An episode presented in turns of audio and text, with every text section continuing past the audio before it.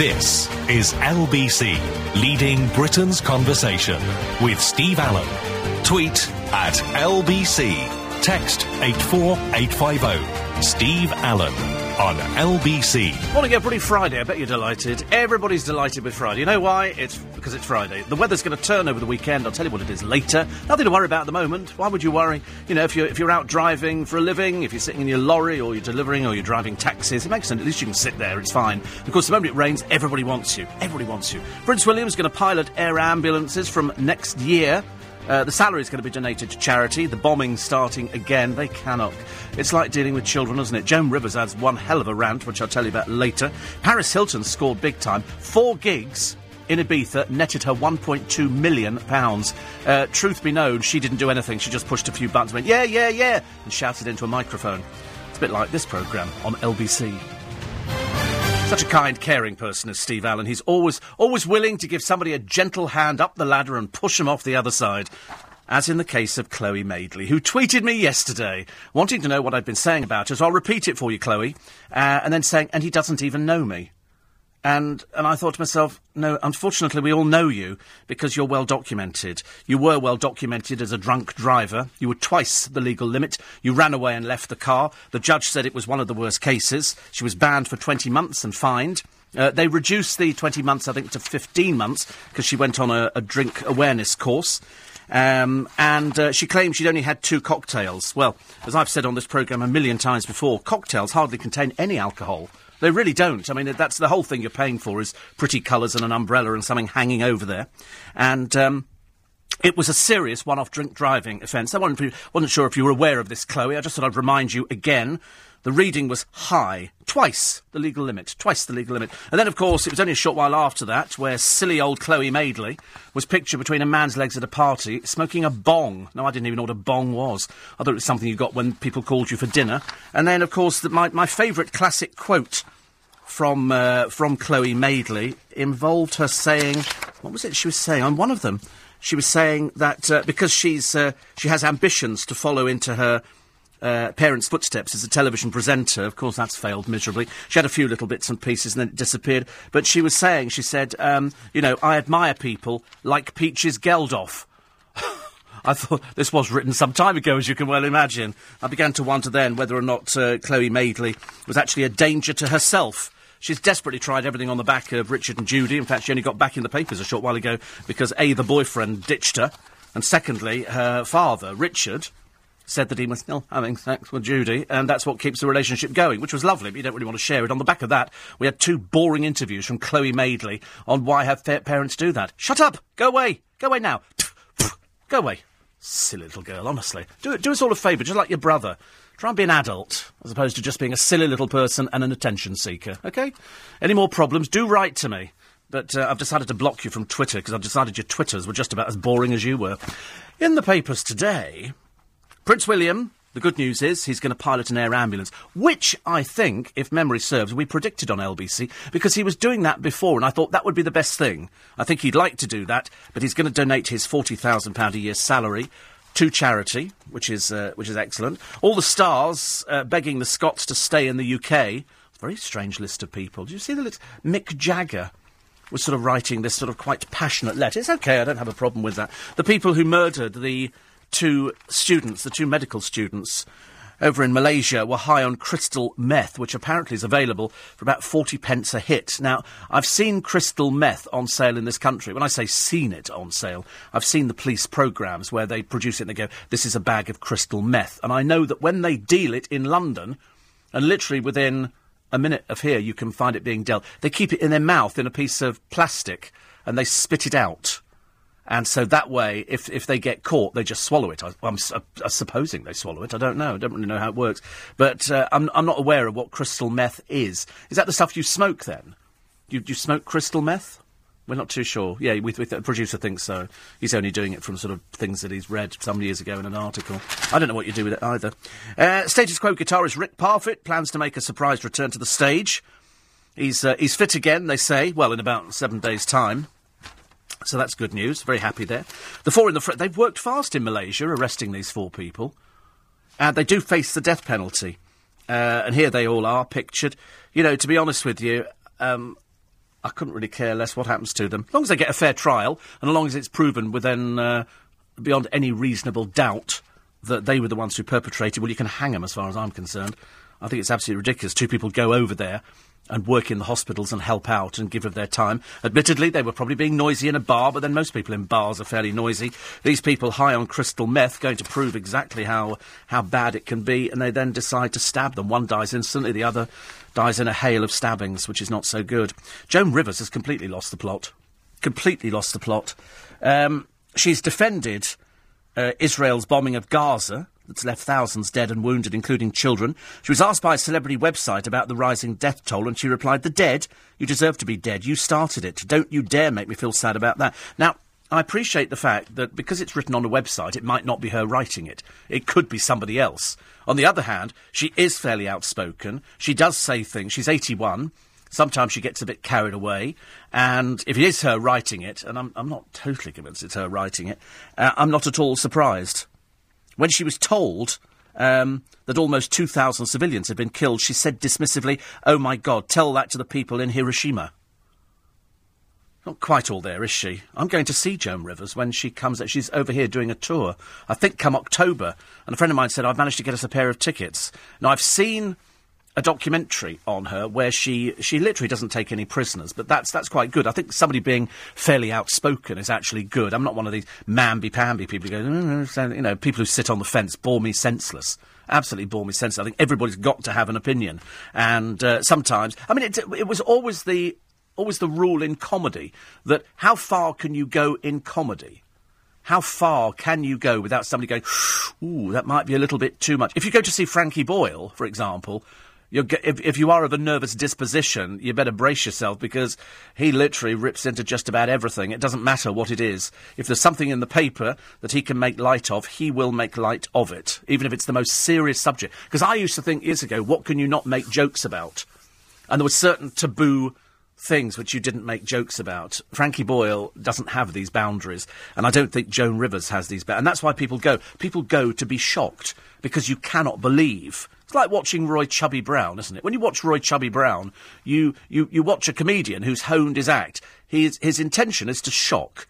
But because he looks so surprised by his own language, it makes it even even more shocking. You can't believe that a man. It's it's. I mean, in the case of Joan Rivers, because she swears and she does everything else in the act, you think to yourself, "Ooh, I wouldn't I wouldn't want to hear people swear," but but she does swear.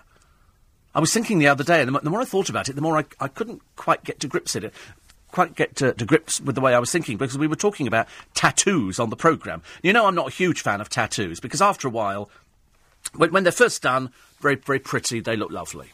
I don't work with anybody. Well, oh, I don't think so. I don't work with anybody who's got tattoos on this programme. It's a written rule. If they've got tattoos, they're not working on my show. They can go and work on Iain Dale's show. He'll probably love it. But I mean, it's not for me at all. And there was, and there, there was somebody on the television, and they had tattoos, and they looked pretty. And then they had an older person, and they'd all blurred they go all blurry and they don't and they don't look so nice after, because as your skin starts sagging. And then I couldn't understand because at one time it was only men that got tattoos, unless you, you know for some religious reason you had a, a tattoo put on you if you were a woman. And I was walking behind this woman who looked fairly smart. Again, as twice I've seen not the same person but different people looking smart. And this woman's got a tattoo on the back of her neck. And I thought, I mean, I, I wanted to tap her on the shoulder and say, "Why have you got it on the back of your neck?" Without asking a patently obvious question of why it was there, but I couldn't quite understand. What's the purpose of that? If you've got a tattoo, surely you want to see it. Well, when does she get to see her tattoo? Never. It's on the back of her neck. I never understand people who've got them in the middle of their backs. We've got somebody upstairs who's got one, in, not not today, but uh, who's got a tattoo on the back of his neck. And I don't, I don't want to name anybody because it's not my business to do things like that. But I can't quite work out why you'd have a tattoo on your back. Have it on your leg, but far enough up so nobody sees it. You know, if you've actually got them on your legs, it's a it's a bit chaff, isn't it? I mean, come on. I know Victoria Beckham's got them, and I know that Davy Boy Beckham's got them, but they are two chavs. They are two chavs. It's, you know, whichever way you look at it, they are chav. They're, they're not upper class people. She's she's moved into fashion, but she's still the same low rent person she was before. I felt sorry. Poor old Dave's pictured again in uh, in the Mail Online, out going to the gym again, all by himself, but with a photographer to get a picture. And then he comes out and he has to get a takeaway. So quite clearly, she doesn't cook. She does not cook or do anything like that. So he has to get takeaways. The kids get takeaways. And do you think she can cook? I should imagine the smell of food makes her feel quite ill. She goes to the kitchen, they go, can you do sausages? I can't imagine. I mean, can you ever see Victoria Beckham saying, "Oh, I've cooked some food tonight. What have you done, love? I've cooked takeaway pizza." I don't. I don't think that she could do anything else. I don't see her as being a bit cordon bleu. I really don't. eight four eight five zero. Steve at lbc.co.uk. Uh, Mark, but they were talking about a bottle of uh, Plonk when you buy it in a restaurant, it's about three times the price of buying it in the supermarket. And the idea is, some some restaurants you can take your own. So if you want to sit there with a cheap bottle of wine, take a bottle of wine. I, I, I was interested in Ollie's idea of, he said nobody would spend more than six quid on a bottle of wine. I thought, oh, not come around my place. I mean, I, I, I would think that'd be fairly cheap, six quid on a bottle of wine. I mean, I'm doing an average of sort of £10 on a bottle of Prosecco. And if I'm doing a nice bottle of wine, £17. That's buying it. That's not buying it in a restaurant. In a restaurant, the same bottle of wine that costs 17 quid in a supermarket could cost you up to 60 quid, I would think. But that's the markup. That's what they actually charge you. If you don't want to drink it, don't drink it. That's why I, I never drink. You know, people go out to clubs and they buy bottles of champagne. Why? Get a bottle of Cristal in uh, in a, a, a, supermarket, if you can find a supermarket that sells it or an off license, for about £150. By the time it gets to a club, it's £450. You'd have to be stupid, or a footballer, to actually spend that kind of money. I would never, I, I couldn't bring myself to spend that kind of money. It's such, such a waste, isn't it? I'd rather buy a bottle for 150 I wouldn't buy it at 150 either, and then take it home and drink it. But the idea of spending £450 and having to share it with some people, pfft, no thank you. Quarter past four. Nick Ferrari and the team at seven o'clock. A major announcement from Nick Clegg will change the way we punish drug users. But are we too soft on those who take them? Plus, the council in Britain has raked in hundreds of thousands of pounds by targeting hapless motorists. And ahead of this weekend's Ride London cycle event in the southeast, Nick will ask, is it worth the disruption? Looking at the paper today, Glen Oglaza, former political commentator with Sky News, will be in looking at the papers for Nick. I've forgotten about the bike ride. Where does that go to? Does that go all over the place? That'll be nice, won't it? Whoopie! Luckily, I'm out of the capital this weekend. Am I? Wait a minute. Am I out of the? Yes, I am. I'm out of the capital this weekend. As long as it doesn't take place in Brighton, I'm okay. So today I'm going down. Uh, my brother's decorating, so I said I'll take you out for lunch. Feeling a bit reckless about things because I did go out shopping yesterday socks and pants. Not very exciting. It's not really the best sort of shopping you can do, is it? But I, I thought to myself, and I bought for the first time ever coloured socks. I've never bought coloured socks in my life. I always buy black socks. I've never, and I saw a packet of socks, and they were the same price as the normal ones I buy. Uh, so I bought seven pairs, and they were red, green, blue, pink, yellow, whatever they are. And so I bought two packs of them, and I looked at them, and I was going to put a pair on this morning. I thought, what earth have you bought those for? You never wear coloured socks. You never put bright colours on your feet. What's the matter with you? So anyway, so then I, I did the watering because it was another hot day yesterday. Phew, what a scorcher! Got the car washed, which was very nice. So it always makes feel a bit better about life. And then I went to go and get the socks and pants, which was very nice indeed. Okay, then I come back again. Can't work out if I'm XL or XXL. Who cares? And and I come back and I think, right, for tea, I'm going to have chicken Kiev again. I'm kind of, I need to change this today. I'm getting into a boring routine of eating chicken Kiev. It was chicken Kiev or, or it became hot dogs. I thought, yesterday I'm not going to have hot dogs. I'm going to have chicken Kiev. So, and I also buy a nice ice cold bottle of Prosecco. Absolutely icy. It was just chilled to perfection. So I open that and I'm sort of I'm sort of watching a bit of television, checking the emails and doing the bits and pieces, and uh, and I put on some Uncle Ben's rice because I'm a bit adventurous. You know, open the packet, put it in the frying pan, and put a lid on top of it to steam it a bit, and and then I fall asleep.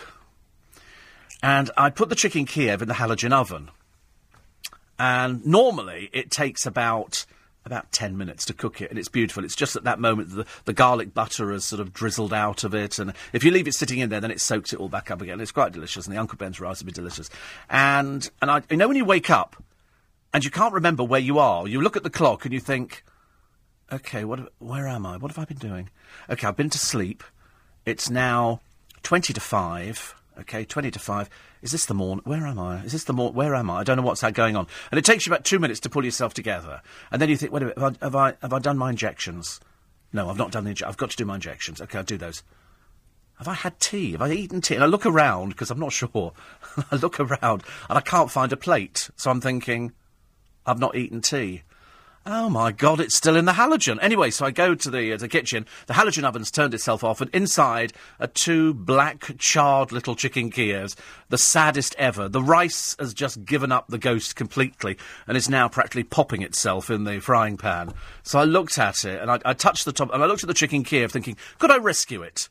You know, you know when you're really hungry and you look and you burnt the toast years ago, and used, my mother used to, whereas everybody else throws it away, my mother used to scrape it off so you end up with all those black bits there when you get. See, perfectly all right, isn't it? Yeah, okay. We'll have that. But I looked at the chicken Kiev, and there was no way that this was actually going into my stomach because it would have gone like a lead balloon, right down to the bottom. So I, um, so I sort of threw threw that away, and then I looked at the rice. I thought, is that savable? Not really. And so I thought, I need to have something to eat. I can't go to bed without having anything to eat. I've got to have something to eat. So I opened another packet of Uncle Ben's rice and cut up two frankfurters and put them in. I'm back onto those again, back onto the hot dog sausages. So uh, that's what I had last night. So that was great. And I phoned a friend of mine. I said, "Do you believe what I've done?" And then I stupidly decided to Twitter it. Twitter it. And a friend of mine, David, who's a journalist in in Reading, I've known. Oh, hundreds of years, hundreds of years, and uh, and he said, you know, perhaps you need to get a takeaway or something like that. I thought I might fall asleep before the takeaway got here. And other people being very helpful, saying, "Who's a silly Billy?" and stuff like that, as opposed to "Who's a silly Stephen." And uh, somebody else saying you should eat salad. I said, do I sound like the sort of person who should eat salad? It means I've got to go and get salad. And I didn't have any salad. And I couldn't, in the end, I thought it was easier to do the Uncle Ben's rice. So all in all, a bit of a disaster. And I didn't go and do the shopping that I wanted to do, but then I couldn't think of anything I wanted to buy, apart from socks and pants. And then the producer said this morning, he said, but you don't wear socks and pants. I said, I so do. I so do. You know, he doesn't know anything. And uh, it's not like he's got inside information or something like that.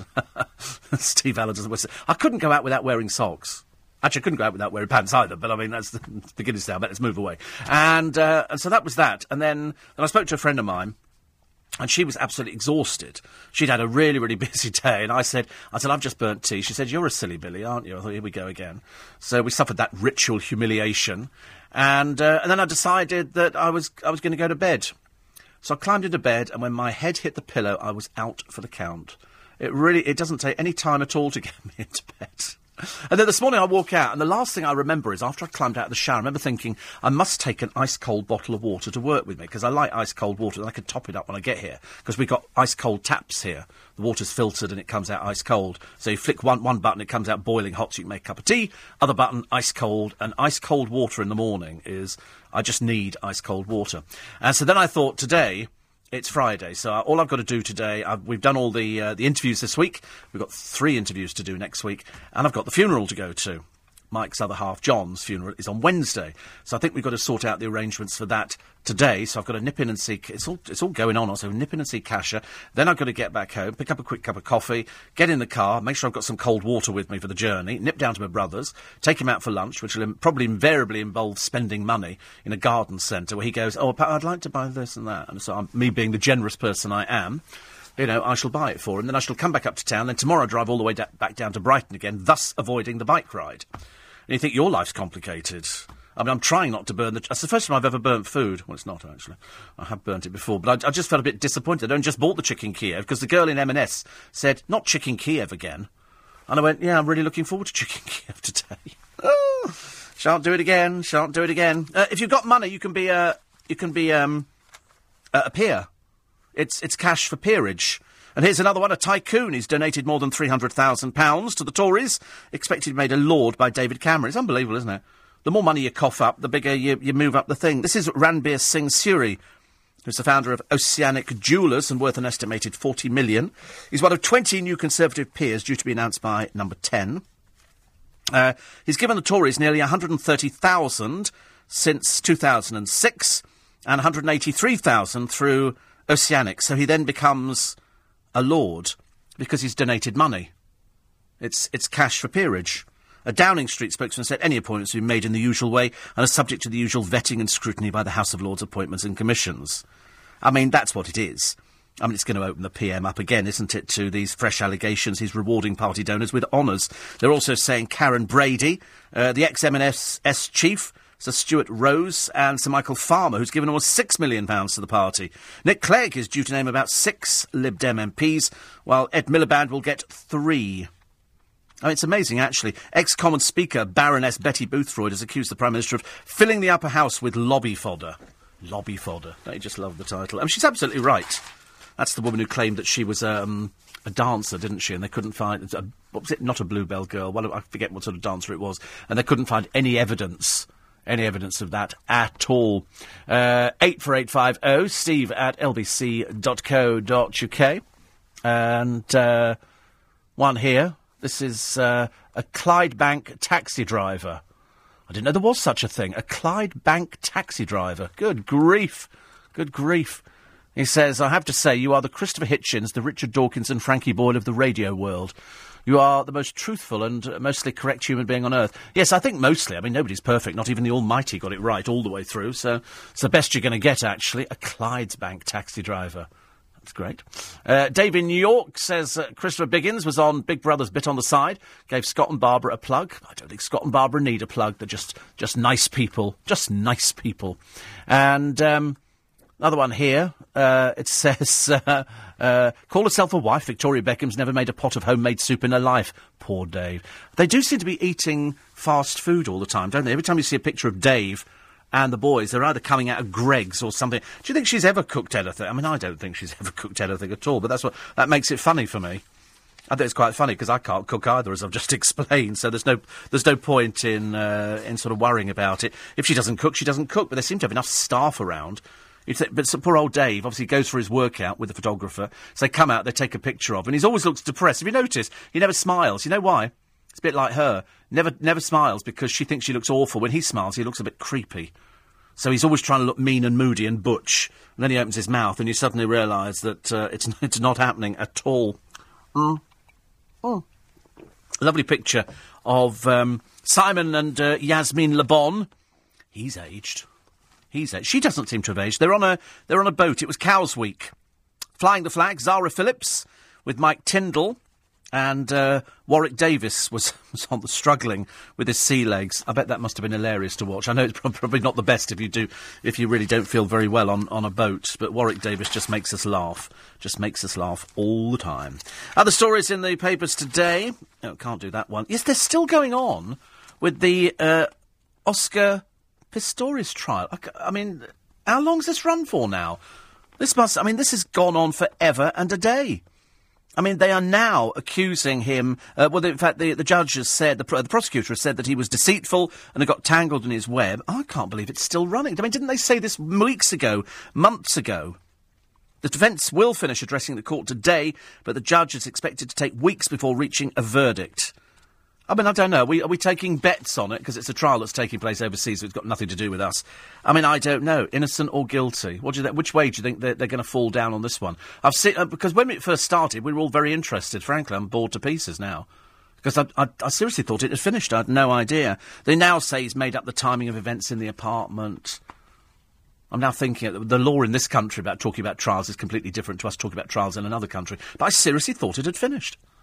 I seriously didn't think it would. Uh, somebody wrote to me the other day and a few weeks ago saying, What's happened to the Madeleine McCann arrests? And I said, Do you know, I don't know. I don't know. We had all these. Do you remember about six weeks ago, eight weeks ago in the paper, they were saying, you know, arrest imminent, man gives himself up to police station, and we were supposed to be getting some sort of nothing at all. Nothing at all. It's almost as if they sort of drop a little tempter into the newspapers every so often, and then they just forget about it. Because I don't think we're any nearer finding anything about Madeleine McCann. We took special sniffer dogs over. They went through Drake. They went through everything. Nothing. Absolutely nothing. Like somebody went and she vanished off the face of the earth. LBC News Time. It's 4.30. Steve Allen on LBC. Oh, sorry, I was enjoying myself just for a brief moment. It's true, though. He does say that, doesn't he? People without. We were just talking about. Um. I'll tell you what we were talking about. Were talking about Rupert Bartier. Rupert Bartier and I are not similar figures, but, you know, we're, we're both, you know, uh, carrying a little bit. But every time I, I see him, he always, he always says, people with our sort of figures, Steve, as if, as if my figure is the same as his. He is very Rubenesque. You know, people could have done a, a, picture of him reclining on a bunch of cushions, and you could be hard pushed to tell the difference between the cushions and Rupert lying there stark naked. I shall take that image out of my mind immediately. And we shall think of happier things. I can't think of anything happier, actually, than that. Uh, on the subject of the, uh, at the, uh, the tours, uh, Soren. Says, that looking forward to hearing your show at 4am. I've attached my World War One battlefield tour plan for you should you ever grace us with your presence. Ignore the prices. He said, I've just purchased a newer car with full leather interior. See, that's, that's, you, you won me over immediately on that one. I seem to remember you've spoken to relatives who fought in the war. If you give me their details, it'll be my pleasure to look up their wartime history for you, which is another hobby of mine. Soren, that's amazing. That is amazing. I should try. Yeah, we had, um, we did have some people that we lost in the war. Gosh, you've been over there for years now. Years and years and years. And he does these uh, field tours. And I'll just, I'll sort of, I'll just tell you a little bit about them because I, I, I, we do so many of these sort of things on the programme. People sort of write in and say, oh, we went on one of these battlefield tours and it was uh, excellent. Uh, so let me just try and find this one here. And this is um, what they do is pick up uh, the hotel and uh, and then he, he takes you out. You go to the Pool of Peace mine crater, the New Zealand Memorial, uh, Messines of the German bunkers, uh, the village, the scene of fierce fighting in 1914 and 17, the scene of the Christmas truce, and the uh, Ploegsteert Memorial and Cemetery, and the Irish Peace Park. Wow, wow, that's quite something, isn't it? That is quite something, and uh, also uh, Hooge Crater, where liquid fire was used for the first time and uh, one euro donation payable to the Honesty Box helps with the upkeep of the site. Essex Farm, where John McCrae composed In Flanders Fields, the Brooding Soldier Memorial, scene of the first gas attack. Oh, goodness me, it's amazing, isn't it? Absolutely amazing. Absolutely amazing. That, that looks fantastic. It really does. I'd love to do that, actually. I might, I might, uh, I might sort of take you up on that offer. I might take you up on that offer because I think we should. I'm, I'm, as everybody knows, I'm fascinated by history, and I, I, think that we should keep it alive. And it's due to people uh, like Soren who who keep these things going. It's it's a very difficult thing to do on very limited budgets, but people people do manage it. I live in Dagenham. And can you tell me what that spotlight is that I see every morning coming from London? It's large enough to be seen clearly pointing straight up. It's supposed to do with World War One. I've got no idea. I've got no idea. We got we sometimes have them when we have um, special events in Leicester Square. They do have um, these searchlights that go up to the sky. I never take too much notice of them, but whether you've got one at the moment, I don't know. I'm not sure about that. I really am not. So if anybody else can help us out, please do so. Please do so. Um, Catherine, normally in Qatar, but now in Brighton. It's not quite the same, is it? Says, I'm so joining you for a celeb bashing session glamping in Dorset today with the husband and kids. We're praying it doesn't rain. I think you should be all right today. I'll, I'll, I'll let you know in a moment. I think you should be okay. I think you should be. So I'll, I'll let you know. Uh, your talk now, says David, has made me fancy a chicken Kiev for breakfast. Not a good idea since I've lost four stone and four pounds so far on my diet from my doctor, and I've managed to move my BMI into the middle of normal, whatever normal is. Yeah, I never know what normal is. I think you're just, you know, you're. A, the trouble is, there's so many temptations to eat food. And if you turn on the radio and there's some bloke sitting there chatting about chicken Kiev and ice cold water, and the more you think, and or failing that, I used to wake up in the middle of the night and think, oh, what can I have? And I'd have cornflakes drenched with ice cold milk. I mean, that was absolutely delicious. Just corn, no, no sugar. I don't do sugar, but ice cold milk and cornflakes. I mean, just absolutely brilliant. In fact, the more I think about it now, I'd like it again. But I'm trying to stay away from milk not for any particular reason. It says, I used to drink a lot of milk. Now I don't drink very much milk. That's right. Betty Boothroyd is supposed to be a tiller girl, but they couldn't find any reference of her anywhere, could they? They searched high and low. I think she was just in a dance troupe, and they might have thought they were tiller girls, but I don't think they really were. Uh, a friend of mine says uh, Helen because uh, she's feeling fragile, can't sleep, touch of asthma. Where I used to work, lots of work experienced youngsters who were great fun, but not always keen to do a day's work. But my friend, who's got a part-time job at Chatsworth, went one better. They had Prince William as their work experience student. Well, I don't think it gets much bigger name drop than that this morning. I don't think we're going to top it, are we? Uh, just a reminder, says Tam, Joan is Jewish, besides outspoken. Well, no kidding. No kidding. Joan Rivers Jewish, please. Preaching the converted here. But uh, even so, she does, she does come up with some very odd stuff. She really does. It's not her fault. But uh, she is 81, so we put it down to that. It's Karen's birthday today. No. But you can have uh, birthday wishes. Birthday to you, birthday to you. Birthday, Karen, birthday to you. There you go. We don't, because otherwise we'd be sitting here forever and a day doing people's birthday celebrations. And much as I love people celebrating a birthday, I always think there's something slightly mad at 22 minutes to 5 in the morning celebrating a birthday when it's going to be ages before the postman actually uh, actually comes forward with, with any cards, if indeed you're going to get cards. Now, Dan, I managed to see my doctor yesterday, said after weeks of him being off and struggling to make an appointment, and spoke to him about your Victoza injections. And he was happy to put me forward with the diabetic team and also mentioned about a stand in doctor talking to me a few weeks back about the diabetes and gastric bypass. He told me it was the better option, and he's referred me to St George's Hospital. So fingers crossed in the next few months I'll have an appointment to get the ball rolling. Oh, let me know about the, uh, the gastric bypasses.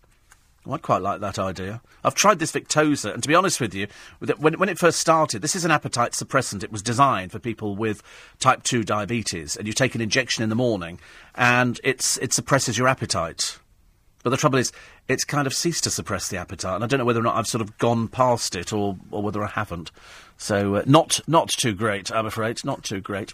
Um, Alan in Clayhall says, I, I use a tracking app so people can track me. Do you?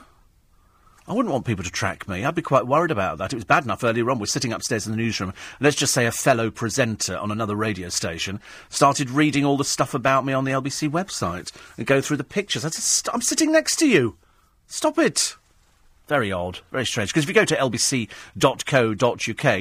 you can uh, find out all about me and you can read the blog. Well, I don't know who wrote that. I'd never read that blog on there before, but apparently there's a couple of funny lines in there, so it definitely wasn't me that wrote it. And it's got pictures of the hanging baskets and pictures of all sorts of things. Quite nice, actually. Quite nice. Weather. Oh, here we go. Heavy, thundery downpours developing, some sunny spells. So you're going to get that. Risk of local downpour, especially in eastern and northern counties. Sunny spells also likely later. Further southwest, heavy showers possible, mainly dry with warm, sunny spells. And tonight, further heavy showers affecting eastern counties, many parts dry. Tomorrow, most parts dry with warm, sunny spells. The chance of a shower in the afternoon and running through Sunday through Tuesday. Uh, details remaining for Sunday uncertain. Heavy rain or showers expected, and perhaps very windy. I love that when it you know it blows your hair around. It's like. I look a bit like Boris Johnson at the time that, you know, the wind and the rain have sort of. I don't actually, it's just a fib. I don't look anything like Boris Johnson. I wish I did. I wish I'd had his hair, actually. But it's going to be breezy with sunny spells and heavy showers over the weekend. So there you go. Ruined your weekend? I had a horrible feeling it might do. I'm ever so sorry, but that's the best they're offering at the moment. Uh, 84850.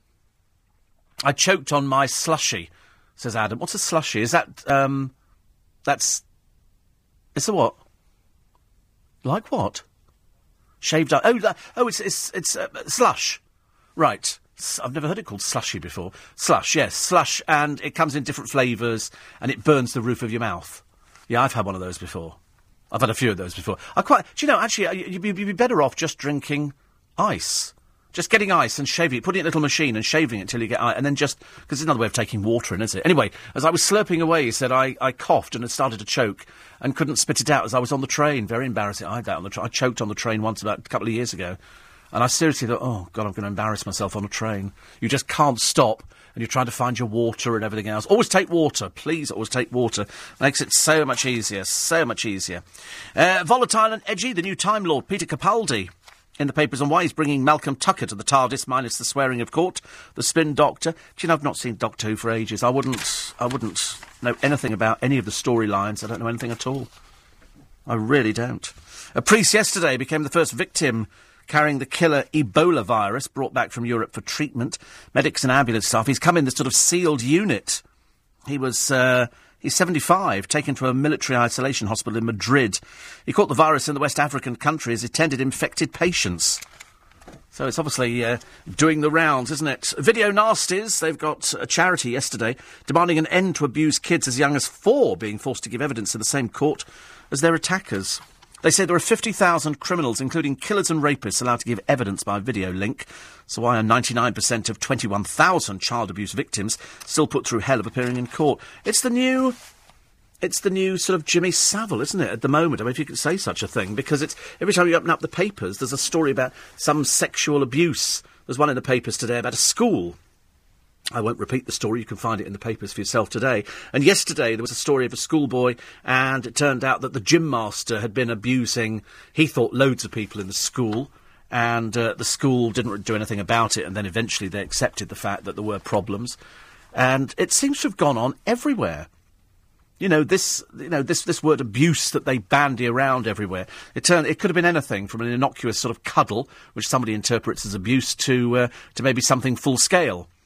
But nobody listened to any of these people. You remember that huge one I mentioned a while ago? They turned it into a film, and it was in a, a Catholic seminary, and it was a school run by Catholic priests in Canada, and they had a huge problem, but nobody believed the boys. There were a couple of priests there who were sadists. And they specifically joined the church knowing that they could get away with it. Well, in those days, you could. In those days, it was quite easy because the kids were shoved into the into the school to be looked after. Some of them were orphans. Some were in there. There was one in there with his brother as well, and they knew what was going on. Everybody knew what was going on, and the, and the kids had complained about it to the authorities, and the authorities had went, "Yeah, don't be so silly. People always say that." And of course, the moment the authorities left, it carried on again until eventually somebody believed them I think it was a journalist who was working for a local paper, and he, he said, No, this, this, they've had too many of these things. I believe these boys. And he said, Listen, you've got to give evidence. You've got to give evidence against this particular priest who was married with children. That was the worst thing, that the majority of people who carry out these attacks are married. And that's how I suppose they're able to do it, because nobody thinks about it. In this particular case, with these Catholic priests, eventually they, uh, they tracked them down and they put him in court only because the boys had said that they would give evidence. It took a long time to give evidence. Many had turned to drugs. They were in a, a complete dreadful state. So uh, who knows? I'm sure these stories are going to run and run and run. Uh, there's a boy who needed cancer treatment. Uh, his name is Josh Johns. He's seven. And he had his dream trip to Disney World cancelled when he needed urgent cancer treatment, and he's got postcards from across the globe. He was left distraught when his summer holiday to Florida was called off as he needed chemo. He's still receiving 50 of these cards a day. And his dad, Jason, said Ian, uh, he and his mum were blown away. He said, luckily, we, we have an understanding postman. Do you remember the other guy who received millions of cards from across the world? In the end, they had to say, please stop, because it was getting mixed up with all their posts. But uh, in an attempt to cheer this boy up, his uncle Matthew sent a postcard from his US business trip, and then he begged Facebook pals to join in. And uh, so they're they're hoping that they can get loads of cards for this little boy. He's got a leukemia. He was diagnosed in March, and treatment has made him very weak. I mean, you can actually send him a card. I'm going to give you the, the two addresses because I like things like this. And if it cheers somebody up and makes them feel a bit better, that somebody that they don't know is thinking about them, I think that helps. You can send a message. You can visit Postcards for Josh on Facebook. Postcards for Josh or at Postcards for Josh. That's the number four on Twitter. At Postcards for the number four Josh on Twitter. So it's fairly straightforward, isn't it? Postcards for Josh on Facebook or at postcards number four Josh on Twitter. See how many we can get for him. I reckon we'll, we'll, we'll add a few uh, a few hundred this morning because it only takes you about thirty seconds to do something like that. It's a nice thing to do today, isn't it? Nice thing to do. There you go. It's Friday. Do something decent. Quarter to five. Steve Allen on LBC. Morning, everybody. Nice to have your company. It's uh, LBC. It's Steve Allen with you through until six thirty this morning, and uh, then we'll have the uh, the morning news. Actually, Soren, your um, about the artist Passion Dale Prince uh, link doesn't work. It says it's it's not there at the moment. I just thought I'd mention that to you. Sorry, I was just talking out loud, as they say, on the subject of uh, war tours. I went to Vietnam last year, says Simon. We went to Saigon on a tour in the forest where the Vietnamese built these underground tunnels. Uh, they killed many Americans that way in the Vietnam War. Amazing to see and learn all about him. We even got to go in the tunnels. They were so small, but the tour guide was amazing. Yes, the, these tunnels have become a tourist attraction. And uh, Anne says, um, "Is it the light sculpture to commemorate the beginning of World War One?" Do you know you're possibly right, Anne? Well done, you. Thank you very much indeed. Somebody else sent me something. Um, I think it must have come in yesterday, saying, "I know how much you love." Um, saving history and stuff like that. Paul Gordon's not having any luck with ABTA on his complaint. He's tried desperately, but it's just not not happening at all. They're obviously thinking that the uh, it should be sorted out by the uh, travel agent, but they're not. You have to. I think you have to push them even more. I think you really do. It's it's so annoying when you don't get the sort of result that you should be looking for. Um, and wait a minute, is this the one here? I'm, got so many of them. Oh no, sorry, that was we get so many so, hundreds of emails in the course of the day, and I go through them as as quickly as possible, trying to sort of. And I should really print off. It would make it a lot easier. Ellie Goulding, apparently. Do you remember I was asking yesterday who Ellie Goulding used to go out with? She used to go out with that DJ who sent me a Twitter thing a short while ago. so there you go. And. Uh, Oh, they had a very interesting one here. I can't. I can only show the uh, the producer this one. I can't share that one at all uh, with anybody here. I can only show it to the producer who gets very excited about things like that. Uh, let me just have a quick check on uh, Twitter, see what we're all uh, doing this morning, see who's up and about. Scally Ranks is up and about, as indeed I knew he would be. Victoria's still following. And uh, Caris favourited two of my tweets about the burning of the burning of the food, I'm afraid. Not so good, not so good. And uh, Elizabeth as well. She said, it's Twitter, not an essay, to some people. and then Yvonne said, you need to eat salad. Which, of course, is absolutely ridiculous. I, don't do salad at all. If I do do salad, then I, I, I, do salad with lots of salad cream on it because I absolutely adore salad cream. Salad cream on, on salad is absolutely the best thing that I can I can ever have. I've lost this thing that I had before, and somebody asked me for some help with uh, something, and I believe it was a it was a campaign. So if I find it later on this morning, I shall let you know about it. Uh, on the subject of uh, slush. Uh, Jean says in Canada, the burns the roof of your mouth. We call oh that's what the ah that's brain freeze, is it? Is that what it, you know when you, you have a cold drink and it hits the roof of your mouth, you go, like that, and you think it's that's brain freeze, is it? Ah, because I've heard people describe that on the television. I thought, oh god, to me it's it's horrible.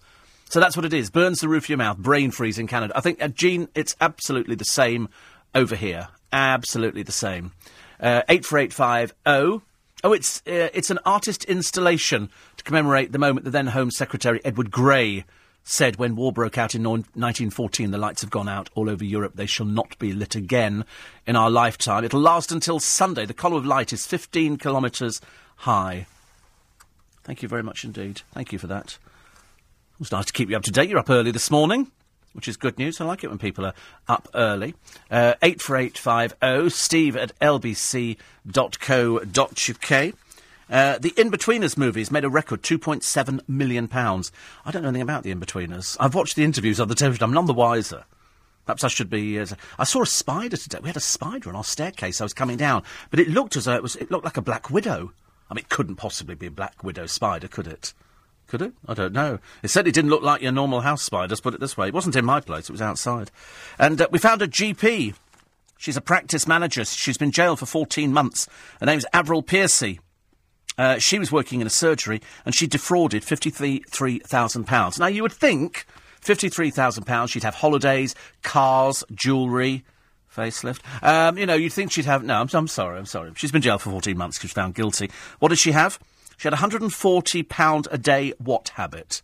£140 a day. Come on, Sam. What, what, what sort of habit did she have? 140 quid a day she was spending on this habit. What do you think? Sorry? Cocaine? No. Not cocaine. Nothing to do with drugs at all. It could be considered a drug, but it's. Sorry? No, not really. No, £140 a day shopping habit? No. No. You won't believe. I mean, to be honest with you, she sold 53 grand for £140 a day habit of playing bingo. She was addicted to playing bingo, and you think, why don't you just sit at home and phone me and I'll go three and one? 31. Two fat ladies? 88. You know, so it goes on, you know. Three and two, 32. I could be a bingo caller. You, I suppose, much, I, well, I mean, I, I was going to say, if the programme gets much worse, I'll probably have to consider it. But uh, seeing as the audience figures are up, we're all very happy bunnies, and uh, more of you are listening to the programme. So uh, thank you for telling your friends. Always makes me feel a lot better about life when people do that. And they said, you know, I told people about Steve Allen, and uh, and they've started uh, listening, which is good. Uh, there you go. A lot of people telling me about the the light. Thank you. It's going to run for seven days in the gardens next to the Houses of Parliament, says Ian. Thank you. Uh, we did a tour at Portland Place last night, says Shane the Train. They have a laser at 10pm every night as a memorial for all the journalists who've been killed in wars. Good Lord. And Dean said, I'm just about to have a fish finger sandwich and a hot milk with a splash of whiskey. Oh, God. Hot milk with whiskey at this time of the morning and a fish finger sandwich. The fish finger sandwich sounds okay, but not the hot milk with whiskey. That's only if you're ill. Mark says, I'm going to the Austrian Tyrol after Christmas. Any tips on what to do? Take your own food. The food's rubbish in Austria.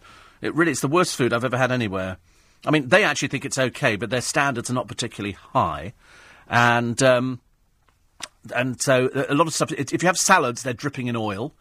Uh, they're very good at doing uh, sort of like a goulash kind of thing, but and their bread's good. But that's about it.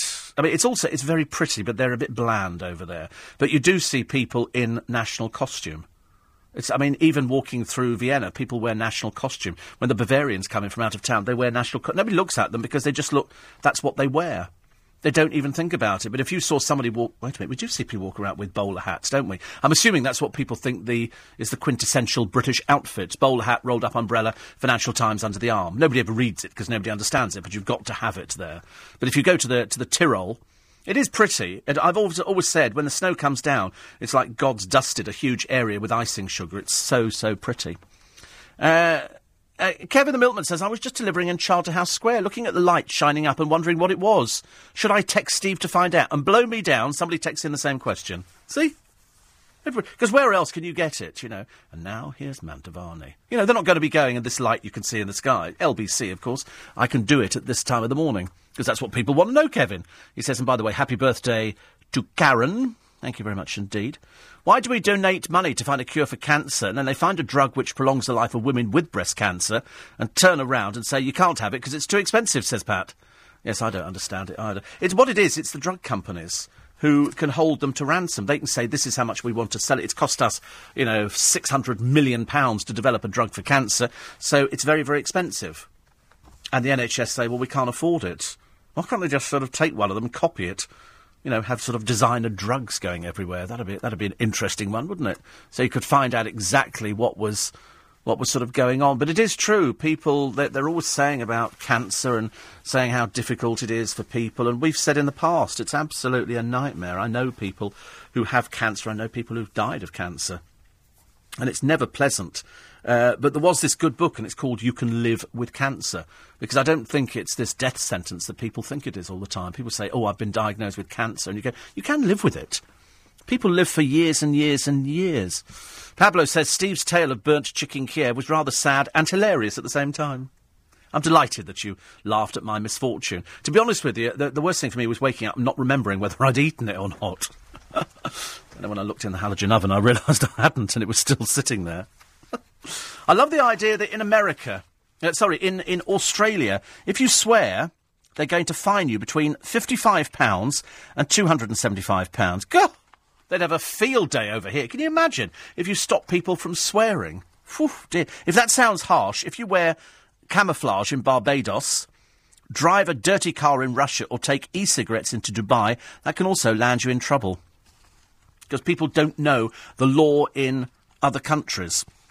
Apparently, Singapore has outlawed chewing gum on public transport. If you're caught with, with chewing gum, I'm afraid it's quite serious. That's why you don't find chewing gum spat out onto pavements. Because people stand there by the I mean, I'm amazed at how filthy people who get on buses are. But I should imagine any of my uh, bus friends this morning will stand by that and say, people are. D- I've seen people sitting there eating food on buses. Curries I got on one day, and somebody was eating a curry on a bus. What sort of low life does that? And then there was a woman caught in a car the other day. She was doing her makeup at the wheel in Wales with both hands. She had a mascara in one hand and the compact in the other. And as, as, the bus pulled away from me yesterday morning, I was sort of looking at, I was sort of standing there waiting, sort of staring up to the heavens, thinking, please rain, please rain. And this woman sitting there, and she's got her, her compact, she's doing her makeup on the bus. Oh, dear me. Not so good. Uh, if you want uh, news of, uh, of what people, you know, I mean, mooning is illegal in Greece. Okay, so if you think of going to Greece today and mooning, don't. And what do you reckon the chances are? A friend of mine is going to go today on a flight from Gatwick, South Terminal. He's, uh, he's working till six o'clock this morning, and the flight is at eight. Do you reckon he can? We're, we're actually taking bets on whether or not we think he can make the airport by. He has to get there to check in by seven thirty.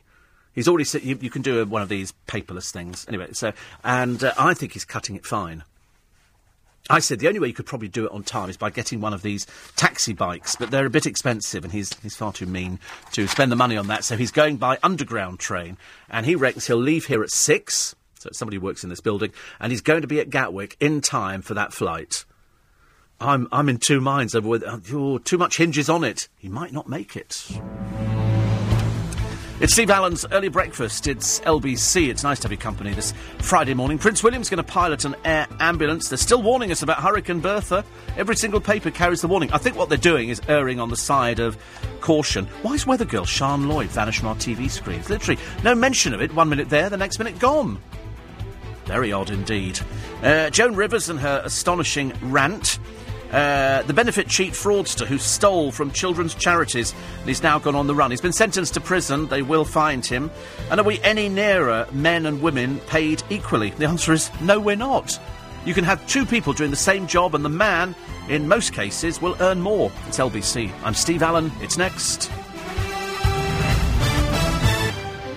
This is LBC, leading Britain's conversation with Steve Allen. Tweet at LBC. Text 84850. Steve Allen on LBC.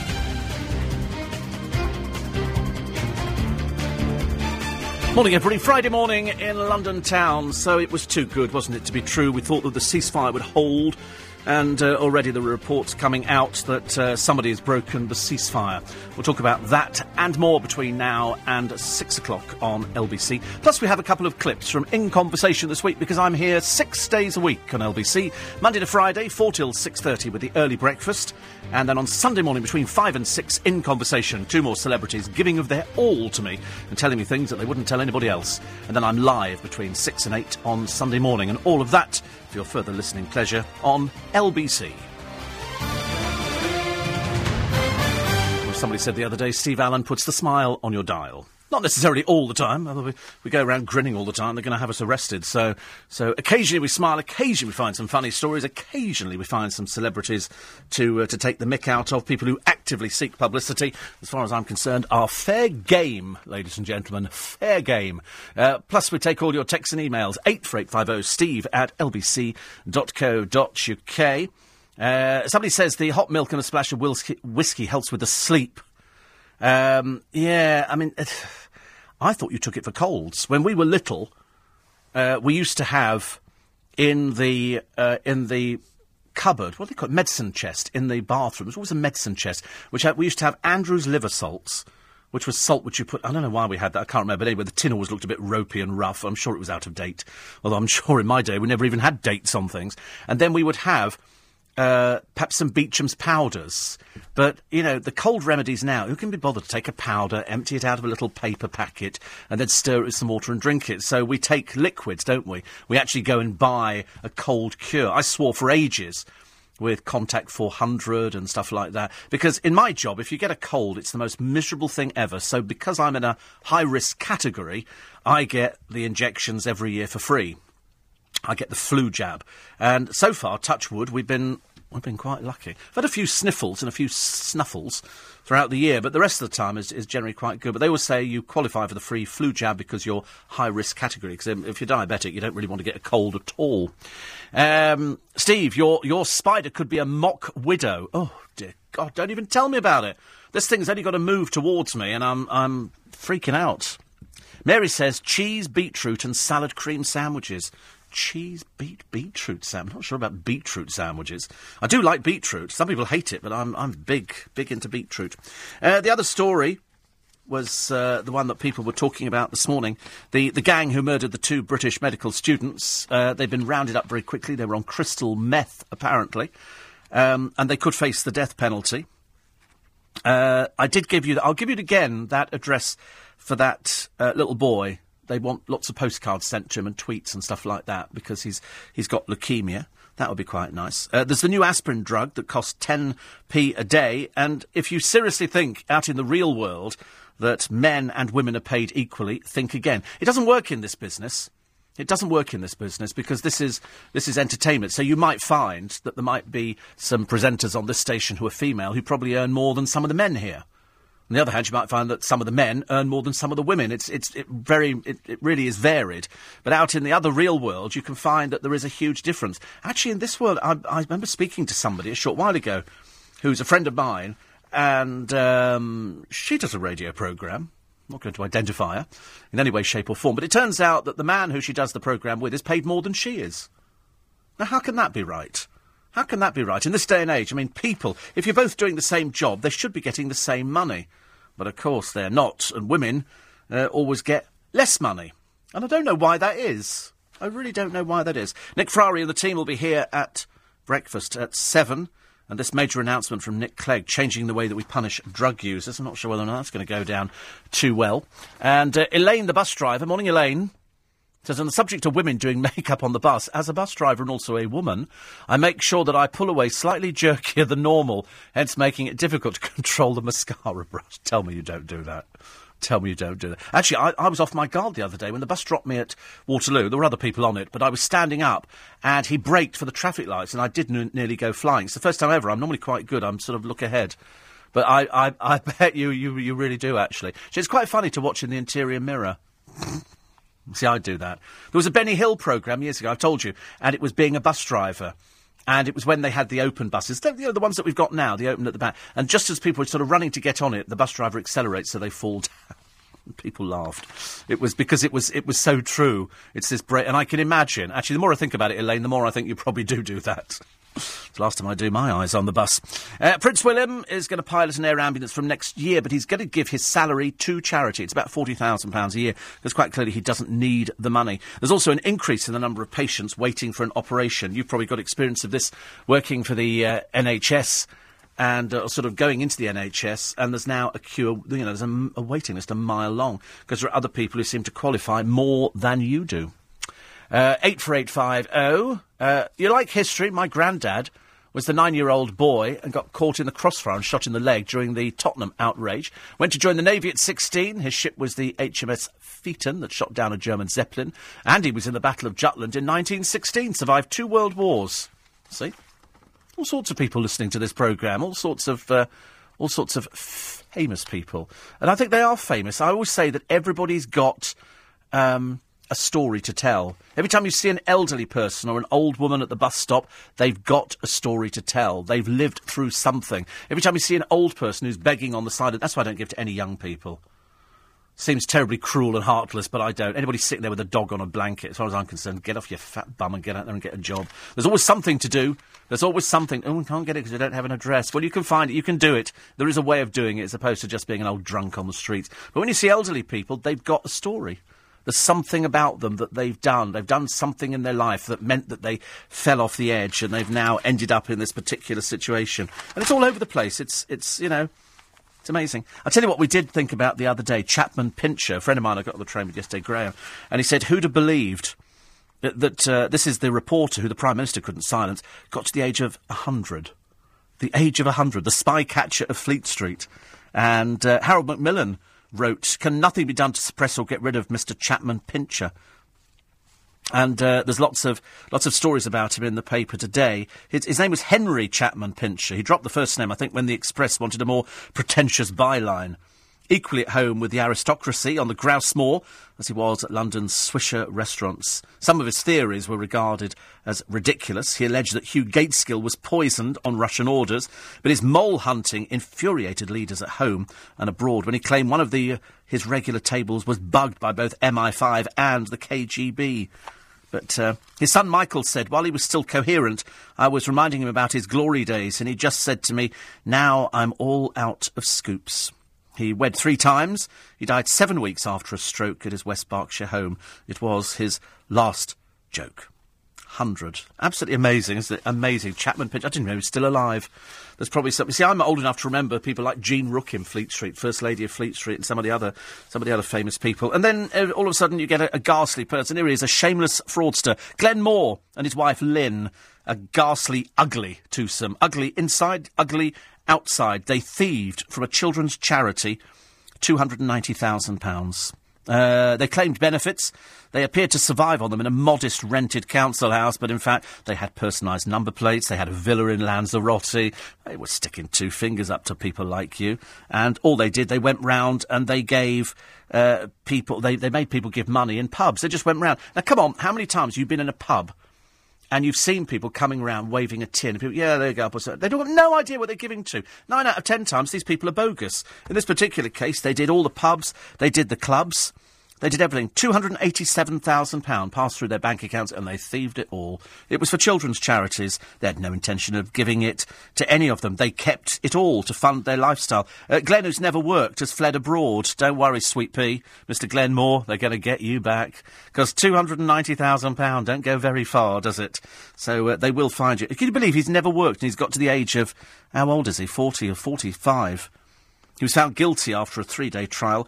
Each convicted. She pleaded guilty at an earlier hearing, so she got four and a half years. Yeah, thieving old bag. I'd take away the food from them in prison. And uh, she, you know, it's, I mean, it's just amazing how people thieve from charities. I'm sorry, I just find it so distasteful. But uh, they, they, they, they will get you, Mr. Moore, don't worry. You can run, but you can't hide. We will find you. Because if there's one thing that even crooks abroad can't abide, it's people like you that thieve from children's charities you know. Uh, 84850 steve at lbc.co.uk. Um, she's been uh, dropped. She's been moved. Who's this? The first female captain of a Navy warship. Do you remember Sarah West? We talked about her a couple of weeks ago on the programme because she was the the first person to actually command a Navy warship. She made a big mistake though. She had an affair with somebody on uh, on board. I think her married third in command. And so they've had to go heave ho. Now, personally, I don't quite understand why this would be a sackable offence, because I think, you know, you can't help who you fall in love with. And obviously they did. He was married, and so the whole thing turned a bit pear shaped, and they don't like it.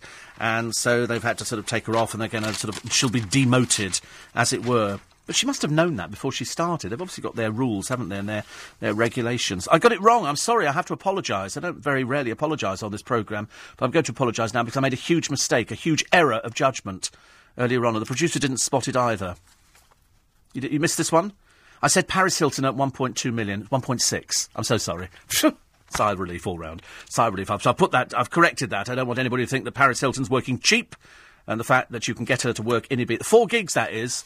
1.6 million, which means she's earning £207,000 an hour. How much do these clubs rake in? I've never been to a club in, in Ibiza. Uh, mainly because I'm way too old for that kind of thing now, and also it's too noisy. I'd have to get them to turn it down and go, shh, shh, please, just a bit quiet. Can we all be quiet? Thank you. It would be very useful. I still bump into people in this building, DJs, and they go, oh, I'm gigging this weekend. I say, I'm not surprised you're deaf. So I deliberately start whispering like that. So they, say, sorry? I go, oh, I'm saying that. And that drives them mad. I do that to a lot of people, actually, including myself, because I've still got no idea what I was saying half the time. So 1.6 million, so my apologies to Paris Hilton. She's, she's not dropped her price, it's just that I, I remembered it incorrectly. So she was hit last year, and they brought her back this year. Apparently she doesn't do much, though. Other people do the decks, and she just goes, yeah, yeah, or whatever, you know, which is what they, they do at a lot of these gigs.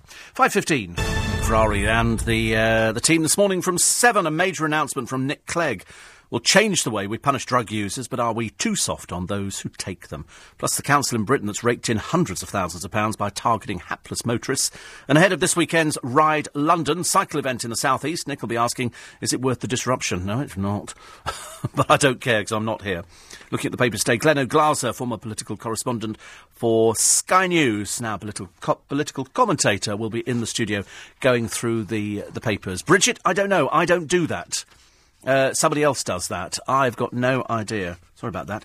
Um, and uh, what was the other stuff? Oh, yes, uh, having told you the other day about the the diesel debacle, which is raging on, and the Sun's compensation campaign for all those people who were told. Change, change to diesel. It's cheaper. It's better. Change to di-. now. They're saying, "Oh no, bad, no, nasty," and so they're actually looking for people to join their online petition. Win diesel. They say, win diesel. And uh, the first victory to us in the battle for justice on cars. Minister promises to look at help for motorists. Because I'd love to find out, because it wasn't just one government, it was quite a number of governments who were saying, you know, change to diesel, change to. So people did. They bought diesel cars. Millions of you. Millions of you bought diesel cars. And now they're saying, oh, you're going to be penalised. It's going to cost you, if Boris has his way, about 21 million pounds. Uh, so, 21, sorry, about 21 pounds a day. Imagine 21 million pounds to come into London. 21 pounds a day. It's a 10 at the moment. It's going to be 11 pounds extra for diesel people. It's outrageous. Poor motorists. We are penalised. I mean, I don't drive diesel. So I'm, uh, I'm feeling a bit, uh, bit better about things. Uh, Dave is about to drive back from Gatwick to Suffolk he said, and uh, strangely craving chicken Kiev with salad cream. Oh no, I'm not sure about that. That's not a that's not a great combination because they, the salad cream is going to clash with the garlic butter inside.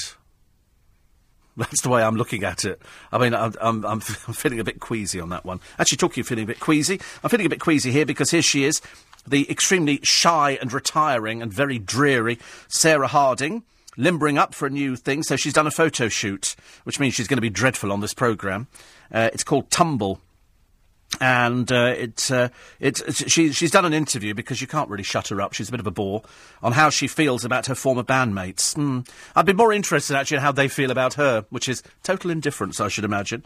She hates Cheryl's huge rose bum tattoo, preferring her own. Uh, she's got one between her shoulders called "Don't Be Bitter Glitter." She's a bit dreary, isn't she, Sarah Hart? How old is she? Thirty-two. Isn't she a bit old to still be playing around like a child of eighteen? She's thirty-two. I mean, she should have settled down a long time ago, but she doesn't seem to really know where she's going in life, does she? She sort of uh, wanders about in some sort of bizarre kind of way. Warning as Bertha is poised to batter the UK. I'm not saying anything. I've decided that if it batters the UK, at least I could say, well, we did predict that, and if nothing happens, I can say, see, we were right on that one as well. Katie Hopkins' dreary column, I'm afraid, is just just drivel, I'm afraid. And she talks about the the Great British Bake Off, which did well for the audience yesterday. Whether they stay there, I don't know. And her new husband has spoken out in her defence after fans criticised Cheryl for being too skinny. This was my joke from the other day when it was announced that uh, Posh Spice had donated 600 items from her wardrobe to a charity. And I was thinking, well, that's fantastic, but who can wear them? Her, her trousers would probably just about make sleeves for a cardigan. Um, I mean, the rest of it is just for tiny. And then I read she was giving it to an AIDS charity over in South Africa. So I thought to myself then, well, at least there might be some people. So in other words, they're going to have people walking about in South Africa with designer clothes on from somebody they've never even heard of. Oh, it'd be easier to cut them up and sort of turn them into something decent that they do need. Who wants Victoria Beckham's cast-offs? They're just going to fit nobody. 99% of you listening at the moment, if they turned up in a shop down the road, they wouldn't fit you. But anyway, Jean Bernard uh, says she's the most beautiful woman on the planet. That's not bad. A month of marriage and he's still very much in love. That's good, isn't it? After you wait till two months down the line, he'll be a bit sick of the YA because I'm worth it. I'd love to know though if she's managed to eat out in posh restaurants. That that would make me that would make me smile. Sian Lloyd's vanished. One minute she was there on the television, and she was everywhere, and then the next minute she disappeared. Fans have feared that she's too old at fifty six. Really? I, I, mean, I had no idea. Is 56 too old for women? Thank goodness radio doesn't work that. that. Anyway, she's uh, Britain's longest serving female forecaster. She's not appeared on telly for months. No announcement she was leaving after 24 years' service. Viewers have raised concerns. One, one person wrote on, on their uh, internet, Where's she gone? Where's she gone? She's been the face of IT weather, ITV weather for more than two decades. And uh, strangely enough, strange enough, ITV have confirmed that she has gone but they say she left on her own terms. A spokeswoman said, Sian Lloyd, this will be from the press office, somebody up on high said, deal with it, deal with it. Sian Lloyd moved on from presenting the weather on ITV to, to pursue new challenges and opportunities. Her, uh, her, her, her, her agent, Seamus Light, I think it is, or Lit, says she was now hard at work pursuing new opportunities. She's filming a number of shows on ITV, BBC, and S4C, and doing corporate and charity related events. That's been keeping her very busy. She's got apparently her own website. It's called tvweathergirl.com. She did late date at one late. She dated probably late as well. Uh, Lembit Öpik. Where's he disappeared to? He's gone completely, hasn't he? Anyway, she's now married a millionaire uh, called Jonathan Ashman. While uh, Lembit Öpik went on to date one of the cheeky girls, Lembit Öpik, who has failed as a politician, failed as a singer, failed as a comedian, failed as a raconteur, failed at just about everything. There's not really anything left for poor him at all. But uh, there's not really much left for poor old Josie Cunningham. Pictured out shopping in an Ann Summers shop the other day. Uh, which is really sweet, actually, because I, I, don't really think even putting on that underwear, Josie, is going to help you, love. You know, I, I, think maybe facelift, cosmetic surgery, something like that. Perhaps moving would be good. And so now she's uh, offered people um, the opportunity to watch her giving birth on Skype for £200 a time. They reckon she's pocketed £30,000 already for people who want to have ringside seats at the delivery. I don't believe anybody would ever pay that sort of money to anybody. To anybody at all. But uh, she's out shopping with all these bags. Is she still on benefits, or has, have we managed to get her off benefits now? I mean, it's, it's interesting. She hatched her latest money spinner. Of course, she's as stupid as they come. None of these are money spinners. It's all just made up, I'm afraid. And um, for a DVD of the birth collapse, they were going to do a DVD, and then somebody said, I don't really think so. Who'd be interested in that? She's cheap, she's tacky, she's low rent, she's, uh, she's just beyond belief. But uh, we seem to buy into stupid people like that. So it was only in March last year she got uh, this boob job in a bid to be a glamour model, but of course nobody was remotely interested in her as a glamour model. I mean, even the Daily Star, and they'll take most people, they weren't interested either. Then she got pregnant by uh, an unknown man after a stint as a working girl, and uh, then she considered an abortion to appear on Big Brother, and then that was abandoned. And uh, so now she's going out buying all this this lingerie. I mean, but if you're pregnant, is, is it going to fit? Not really sure, actually, whether or not it's a waste of time. Uh, then they say she's got £30,000 for strangers for tickets to attend the baby's birth. Don't believe a word of it. Absolutely don't believe a word of it. And then uh, August, she sells more tickets to watch the birth via Skype. Don't believe a word of it. Not one word of it. I mean, this woman is too stupid for words. But can they go round and find out who her parents are? I'd be more interested if the Sun did a campaign to find out what her parents are and whether they're, they're delighted for the way that, um, that she's turned out. Any thoughts on Susanna? Now she's been running the show for a while. I've watched it a few times. She seems to be improving. Not by much, but getting better, says Jeff. Um, Susanna who? I think that's what they're saying in the business, aren't they? Susanna who? I don't know what they're, I don't know what they're doing with that, actually. Uh, young Paul. News to get him going. He said, I can't believe how disparaging you were about Austrian food. We've got some great dishes here. Did you ever try? Oh, I'll have to. i am not going to do it uh, in German. It's, is it uh, which is roast beef done in an onion sauce? We said, if you're into fish, there's nothing better than Zander. When it comes to desserts, we have the world's best. he says, I'm going to a barbecue tonight down in the Prater area, organised by the British Community Association. Nearly 100 people attending that one.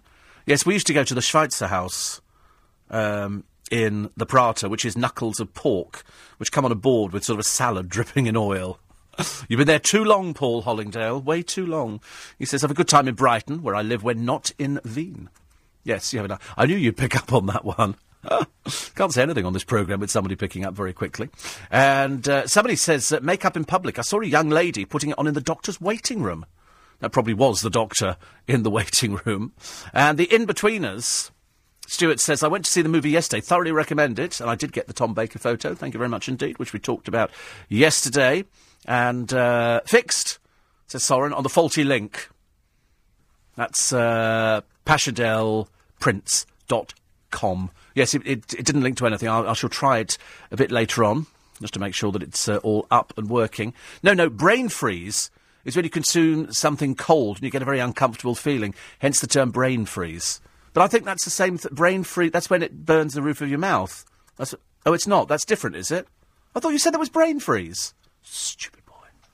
I'm sure you said it was brain. Well, who was I talking to then? Have you just changed heads or something? Sorry? It was an email. I thought it was you that was nodding, going, that's brain freeze. Ridiculous, honestly. I always get it things wrong on this programme, don't I? Well, I thought that's what brain freeze was. And uh, very kindly, Tony sent me in a picture of uh, the Black Widow. He says, Does it look like one of these? Yes. I hope it's not. I should have to get the Hoover out and suck it up into the Hoover and then make sure it stays there. I'm afraid it's not very, not very caring of me, is it this morning? But I'm a bit scared of spiders because they run very fast. LBC News Time, five thirty. Steve Allen on LBC. Morning, everybody. Twenty-nine minutes to six now. This weekend and every weekend between 5 and 6 in the morning, repeated at 9 o'clock at night in conversation. Every week, two celebrities pop in and unburden themselves on me. I try and get as much out of them as possible. Sometimes we laugh, we've cried on occasion, and uh, not, th- not through the interview, but through some of the things that they've been talking about. But either way, it's always a good listen. And then following that at six o'clock on Sunday morning, I'm live for two hours with the Sunday papers. Have I mentioned that? I thought I hadn't. So I'm telling you this morning that uh, I'm going to be here this coming Sunday, so six days a week on LBC. All downloadable, all podcastable. And this weekend, no different. Two fantastic guests for you. Uh, one I've spoken to before, and the other who I'd never met at all. My first is an extreme fisherman from Northumberland. He's also an actor and singer. It's Robson Green, and I wanted to know what sort of things he takes when he goes fishing. Believe it or not, um, replicas of clothes because when you're out fishing, uh, it can get quite messy, especially if the fish is over 100 or 200 Yes. pound. And so you get covered in Oh, fish so- guts and oh, I never thought so, about yeah, that. it's all continuity. So there, there is a kind of chronology to the programme. So yeah, we've Right. got to So- take lots of uh, replicas of clothes. So, how many of you on on the, on the team? Can, it, it can be anything from 10 people to 30 people, depending on the sequence. Like a dive sequence, the lobster one, Yeah. may seem like there's two of us going for a lobster, but actually there's a dive team around there for safety. Um, which we needed uh, a while back, not on this particular journey, but when I was in South Africa and a female um, great white decided to turn up, that's when you were really pleased that there were friends around who could protect you. But let me tell you, now. when, it is a bad place, but let me tell you, when a great white turns up, that day, Jesus wasn't the only man to have walked on water. I came out of that ocean like a Polaris missile. And the one thing I learned, I don't know if I told you this before, but the one thing I learned that when they do the shark movies, you know the shark Yeah, movies yeah, like yeah. Jaws 1 and Megalodon, all the actors scream. When a shark turns up, they go, ah, it's a shark. Let me tell you, when a great white turns up, you don't go, ah, it's a shark. You do this. That's what you do. Just a little acting tip there, Steve. Robson Green, and there's more from him this coming Sunday morning on LBC when you can hear the interview in full, alongside the other in conversation guest, who is the Irish singer songwriter Sinead O'Connor. Now, I have to tell you, I'm being brutally honest, I was a bit scared of this interview, but it turns out she's lovely. So I asked her about her feelings on how the X Factor is impacting on the music industry. I think that's the problem. I mean, uh, but look, I mean, if that's what they want to dream, that's what they want to dream. But it shouldn't be confused with being an artist or being a being a real musician as such. If you, what what makes you a real musician is do you play live? That is, that's what we were talking about earlier. If like those of us who are burning to be musicians is because we can't wait to play live. We'll we'll get we'll do it in any circumstances. We'll leave our children. We'll go halfway across the world, terrified of flying, clinging to the seats, just to go sing two songs. Do you know what I mean? We're in love with playing live, you know. And um, I, I think that's how you tell the difference between somebody who's in it for the right reasons or the wrong reasons. You know. That Do you watch the X Factor? I can't stand it. I can't stand it. And it's not that I can't stand the performers, it's the panel I can't stand. Right. It seems to me that the only requirement for the job is a whole lot of plastic surgery.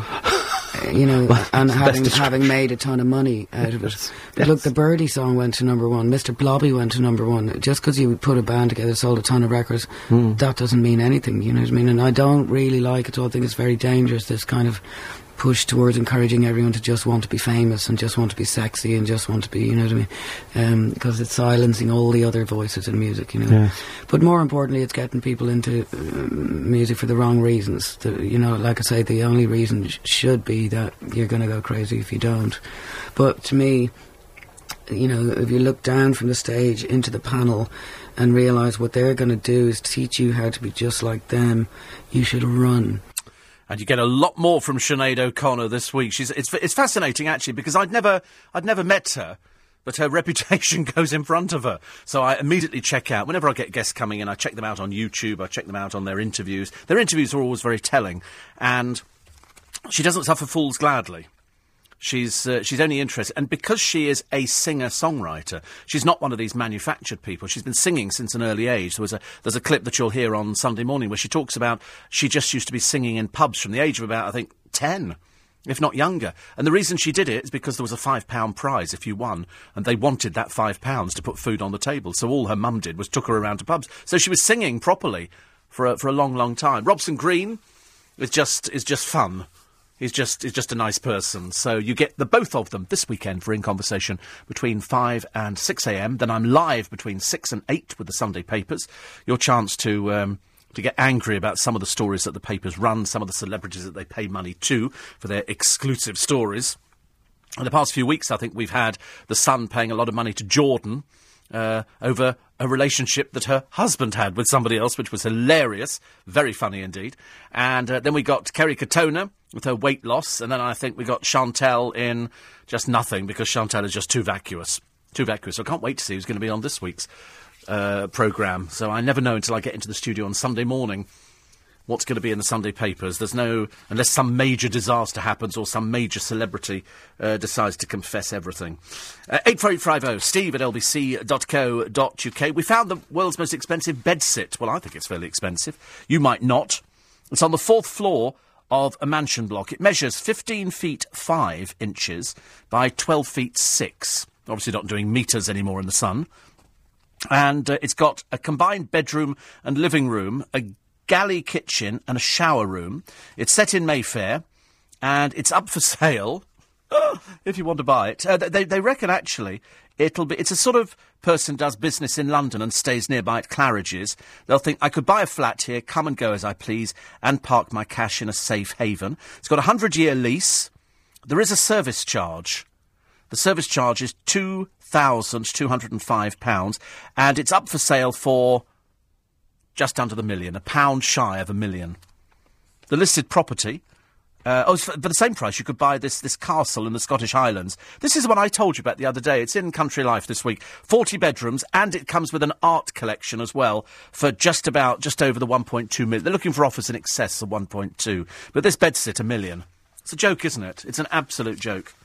I told you the other day, they're building flats over the road from uh, Twickenham railway station, and a one bedroom flat starts at £470,000 for people coming into London to work, they must be sitting back there going, 470, you are having a laugh, aren't you? £470,000. And we go, no, no, that's exactly what it costs. Of course, it's great news for the, the rest of Twickenham because it pushes everybody else's uh, prices up, which is good. As I'm not often up at this time in the morning, says Laura, I thought I'd send a quick hello. I'm usually in bed trying to stay awake so I can listen to the programme. Just as well I can't stay awake because with the windows open, I don't think the neighbours would appreciate me laughing out loud every morning at the crack of dawn. So thank goodness for my podcast subscription, which means I can catch up whilst having my breakfast. My days would not be the same without you and Nick Abbott. I know. I often say the same myself. Hubby and I have not too long got back from Gatwick as we were picking up our eldest grandson, Louis, on his return from holiday in Cyprus. It was his 17th birthday. Yesterday, 7th of August, the poor lad had to spend the evening with EasyJet. Would you therefore mind wishing him a happy birthday from me and his granddad, and also wish him better as he come back with a bit of a cold? I can then play it back to him when he wakes up later on. It's outrageous. Go and wake him up now. Go and wake up. Go and wake up. 17 years old, they should have boundless energy. Boundless energy at 17 years old, so happy birthday. I think I'd rather watch Weather Girl Miss Lloyd than her replacement, Lucy Verasamy. Despite the fact we can see the weather icons on our screens and hear what she's saying, Lucy insists on keep waving her arms around at the map of the UK like she's conducting an orchestra. Of course, the funny thing is she probably can't see. She can't see the map. She's probably working to either blue or green screen, as indeed lots of the weather people do. They go, and here in the top of the country, and they're looking at nothing. I always like that. that makes me smile a lot. Uh, 84850. And, uh, and Mervyn says, Have you heard of Flight Radar 24, a website and app, track down live flights and find their position and directions? Can you believe such a website exists? Well, yes, I mean, I've got one on my phone which has got uh, identify a plane or something like that. Whatever it is, it tells you the planes that are flying and where they're coming into, and it tells you what their call sign is and everything. But I've had that for ages. And I'm, I do not know why I've got it actually, because I'm not remotely interested in planes at all. Ahmed says, I really hate public transport. A few years ago, somebody was sitting behind me who was actually smoking a cigarette. Was that, you know, when you could smoke a cigarette? Terrible, actually. Terrible. Uh, 84850 steve at lbc.co.uk. Uh, Nicholas following me on the programme. And uh, Steve's one here from Russ Brain Freeze. Sorry, not Running Freeze. Apparently, running freeze is where you consume something ice cold, such as ice cream. Eaten too quickly, it gives you a headache. Who ever wants to eat ice cream quickly? I could eat an ice cream now. Just at this precise moment, I could eat an ice cream. Do you know, there was a woman in front of me in the queue in Iceland yesterday where I was buying uh, some lollies to take over to the uh, fruit and veg shop, some pastel lollies. And there's a woman in front of me. Now, normally, normally speaking, in this country, it operates that if you're standing there with one item and somebody's got a whole conveyor belt, they go, Would you like to go in front of me? Not a bloody bit of it. This stuck up woman. She was there. She'd piled everything on the conveyor belt, and I'm standing there with one box of ice lollies. And she looked at me three times, and I looked, and she's got the grubby kids who are running around. And I thought, any minute she's going to say, Would you like to go in front of me? But she didn't. She didn't. And then the funny thing was, she was so stupid that when she she paid for her goods, she paid on credit card. Okay, so she put them on credit card, and then so the uh, the assistant gave her the piece of paper, and so this woman then said, "Where's my change?" And the, so the woman on the till went, um, you just paid by credit card. She went, oh, yeah. And she looked at me, and obviously my withering look said it all, like, you are dumb, dumb, dumb. You're the sort of person who goes, two children, where did they come from? I can't believe it. All quiet on the Western Front because there's a guy in the paper. You like this one, Soren? It's a World War One expert who has turned his garden into a network of trenches. It's on page 31 of The Sun, and he's done everything here. He's, uh, he's got an officer's dugout, a trench ladder, a periscope. I bet the neighbours are thrilled. But uh, anyway, he's turned his garden here, and he's roped in volunteers. And they spent 18 months digging out 200 tons of clay and filling up sandbanks. Sandbags. Sandbags. And uh, other touches include uh, Lee Enfield bolt action rifles, bayonets, ammo, and Brodie helmets. It's interesting, isn't it? That people are so. I mean, I've heard of people before who've turned the inside of their flats into something like, you know, the Starship Enterprise, the control room from Starship Enterprise, or something from Star Wars, or all sorts of things. People love that, or 1950s recreations. But I don't think I've ever heard of anybody who's turned the back garden into uh, into the Western Front and recreated the battleground. But uh, all power to him, I suppose. It makes it interesting and means that he's, he's keeping it uh, keeping it going. Uh, Gary says had a great time last weekend at the London Triathlon. This is where you do lots of things, including swimming in open spaces. Even though the swim was a bit of a battle, getting kicked and knocked about a little, and the water in the Victoria docks did taste a tad nasty. Oh, don't even go there. Horrible. All to be expected if you start towards the front of the swim, sharing the same stretch with over 200 other swimmers. And uh, this weekend, something a bit more different. I'm going to do a three kilometre river swim at Henley. So no bike or running, but equally tough. At least the expected rain won't be an issue. Yes, I think actually when, when it rains, if you're swimming, that's lovely, isn't it? I don't have a problem with things like that. I certainly wouldn't want to be swimming in the Thames at Henley. I'm sure it's a lot cleaner than the Victoria Dock. As indeed, I'm sure everything is a lot cleaner. 84850 steve at lbc.co.uk. Apparently, Lucy used to do the weather on daybreak says Francesco. Thank you. Oh right, so she was she was dropped from there, was she? But we, we want Sian Lloyd back. We like a bit of stability. I don't like to think the fact. I mean, if it was her decision, fine. If she wanted to leave at fifty, I always worry when they say they're, they're doing a lot of charity work. You think, oh dear, they're not really doing anything.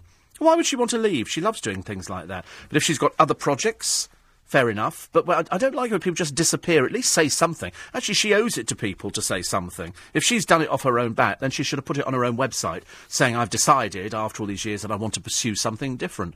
And that way, then you sort of you hang on to the same fans that you've had all the time. So when you pop up somewhere else, they follow you. Quarter to six. Steve Allen on LBC.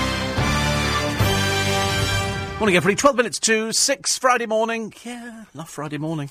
I quite like vouchers. I wouldn't ever have vouchers. I went on holiday a few years ago. I'll only tell you this because it, it kind of sort of puts it into context in a, in a story that's about a, a woman who is the wife of a Premier League footballer, Wes Brown, who saved 138 pounds on a day out by collecting tokens from cereal packets. Now, you would think that a footballer would be uh, would be very rich. But Leanne Brown used the the Legoland offer, despite her Sunderland defender hubby's million pound plus salary. And she passed on her thrifty tip to Twitter, Twitter followers, saying, Wow, biggest queue in the world at Legoland. Hope it's worth it. She said, We stopped off at Tesco and bought three boxes of cereal to get the buy one, get one free offer at Legoland. Saved £138. Now, I went to Vegas a while ago for a magic convention with a friend of mine, and he was buying stuff for his for his wife and for the kids and everything else. But he had vouchers. He, he trawled the internet and found vouchers which gave him 50% off here, and then if you did, if you spent so much, then there was an extra 30% off. In the end, he went armed with all these vouchers which he'd printed off on his computer, and so we arrive at this at this outlet store on the outskirts of Las Vegas, and he's armed with these. He was in there an hour. An hour. But he was so proud because when he came back, he'd saved all this money on this. Whereas I can't be bothered. I really cannot. If somebody says to me, "Oh, if you save this voucher here, then you, it's, it's, like you know you can go for a meal at wherever it is, you know, Timbuktu, and you get thirty percent off your meal." But they say you have to present the voucher before you you have the meal. And I reckon the moment you say we're on a voucher, they then say small meal, they're not going to give you a huge sized meal if it's on a voucher. That's why you have to always think there's some reason why you have to tell them at the beginning. Because otherwise, at the end of the meal, you just hand over the voucher. It's like in our local Wimpy, in our local Wimpy, they've got an offer on breakfast. Buy one, get one free. So I'm a now. Now, what I want to know is, if I go in there as a single person, can I say um, I'll have the breakfast, but can you put both of them all on one plate?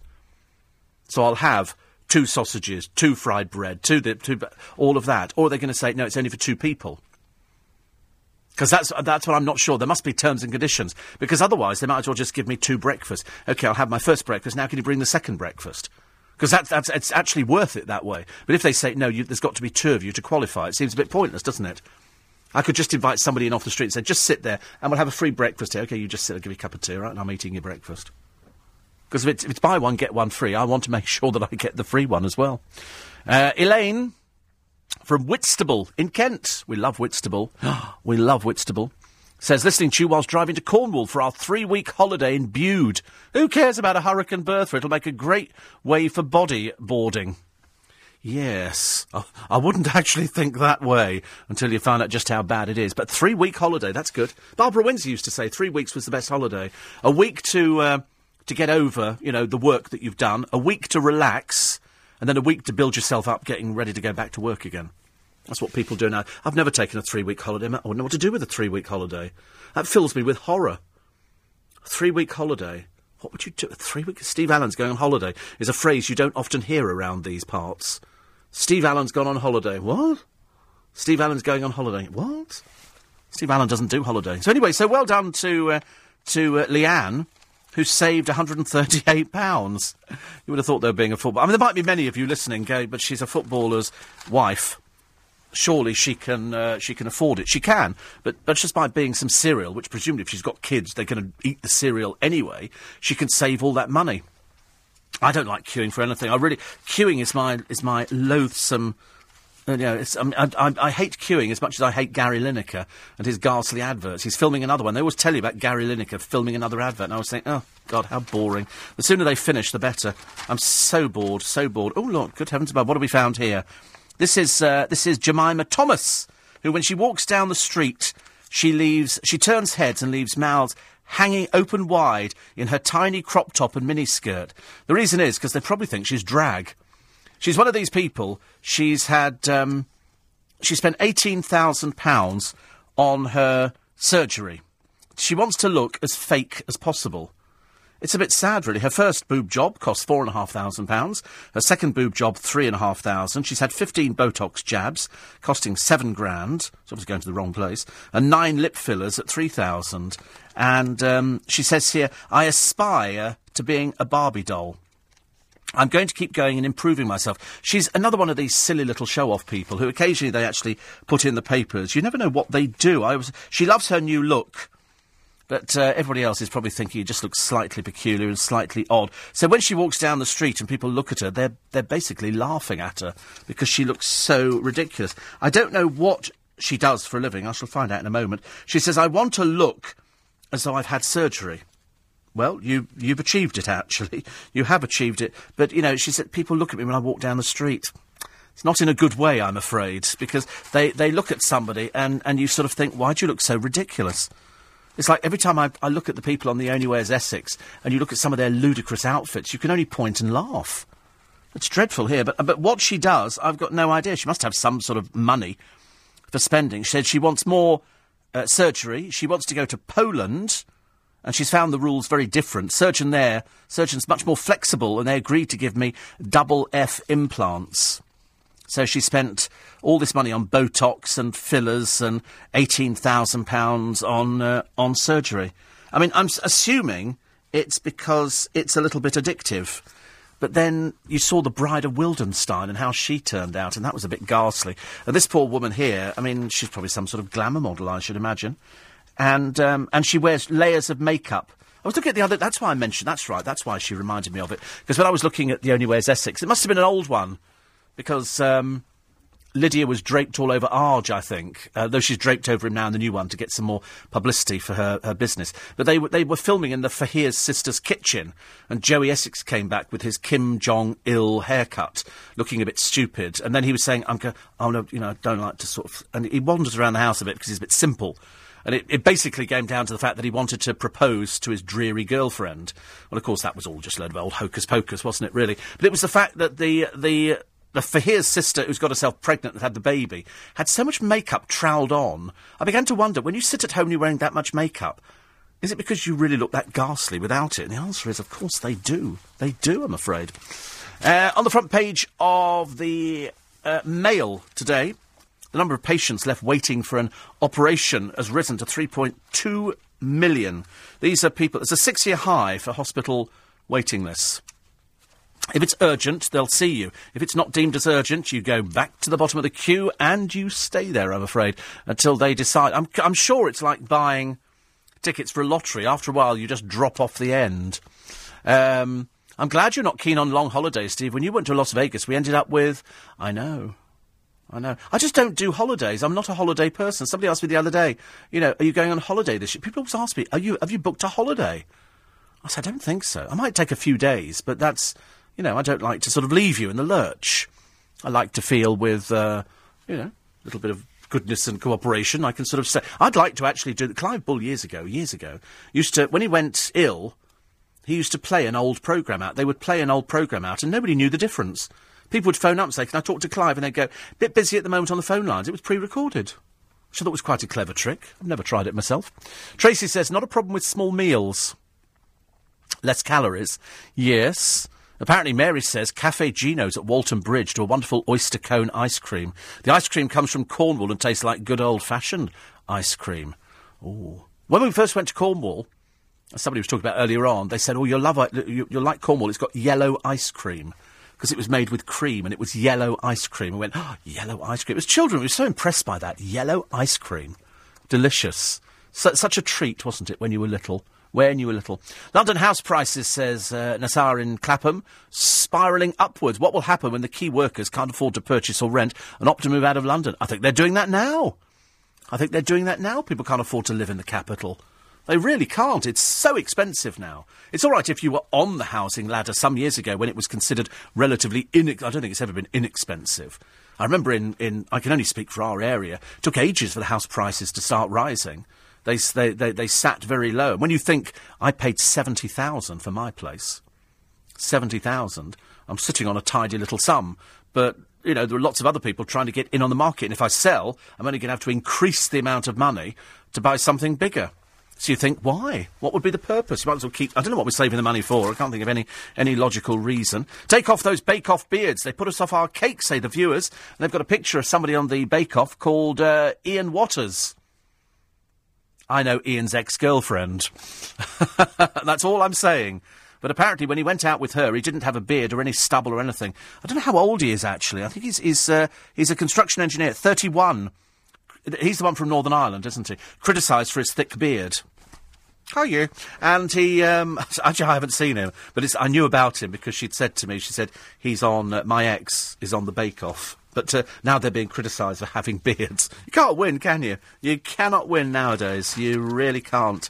And apparently, American Apparel is accused of peddling underage porn to promote schoolgirls' skirts. Have you seen how short some of these schoolgirls, I keep seeing all these children on the streets at the moment, little tiny cut-off shorts and little crop tops showing bare midriff. Only if you're very, very thin. If you're slightly overweight, don't do it. Final 30 minutes of Steve Allen's early breakfast on LBC. It's nice to have your company. Welcome to Friday. Bit overcast at the moment, but then they say rain is on the way and it might be heavy. Uh, still warning us about Hurricane Bertha. Prince William's going to pilot an air ambulance uh, next year. Uh, the gang who murdered the two British medical students facing the death penalty in Malaysia. Joan Rivers' astonishing rant. Uh, the benefit cheat fraudsters we've told you about. We found another one. The new aspirin drug that costs 10p a day. And the toddler who sparked a security scare at the White House. They get a bit panicky, don't they? Oh, and anger as the latest breast cancer treatment is blocked. That and more on LBC with me, Steve Allen, between now and 6.30.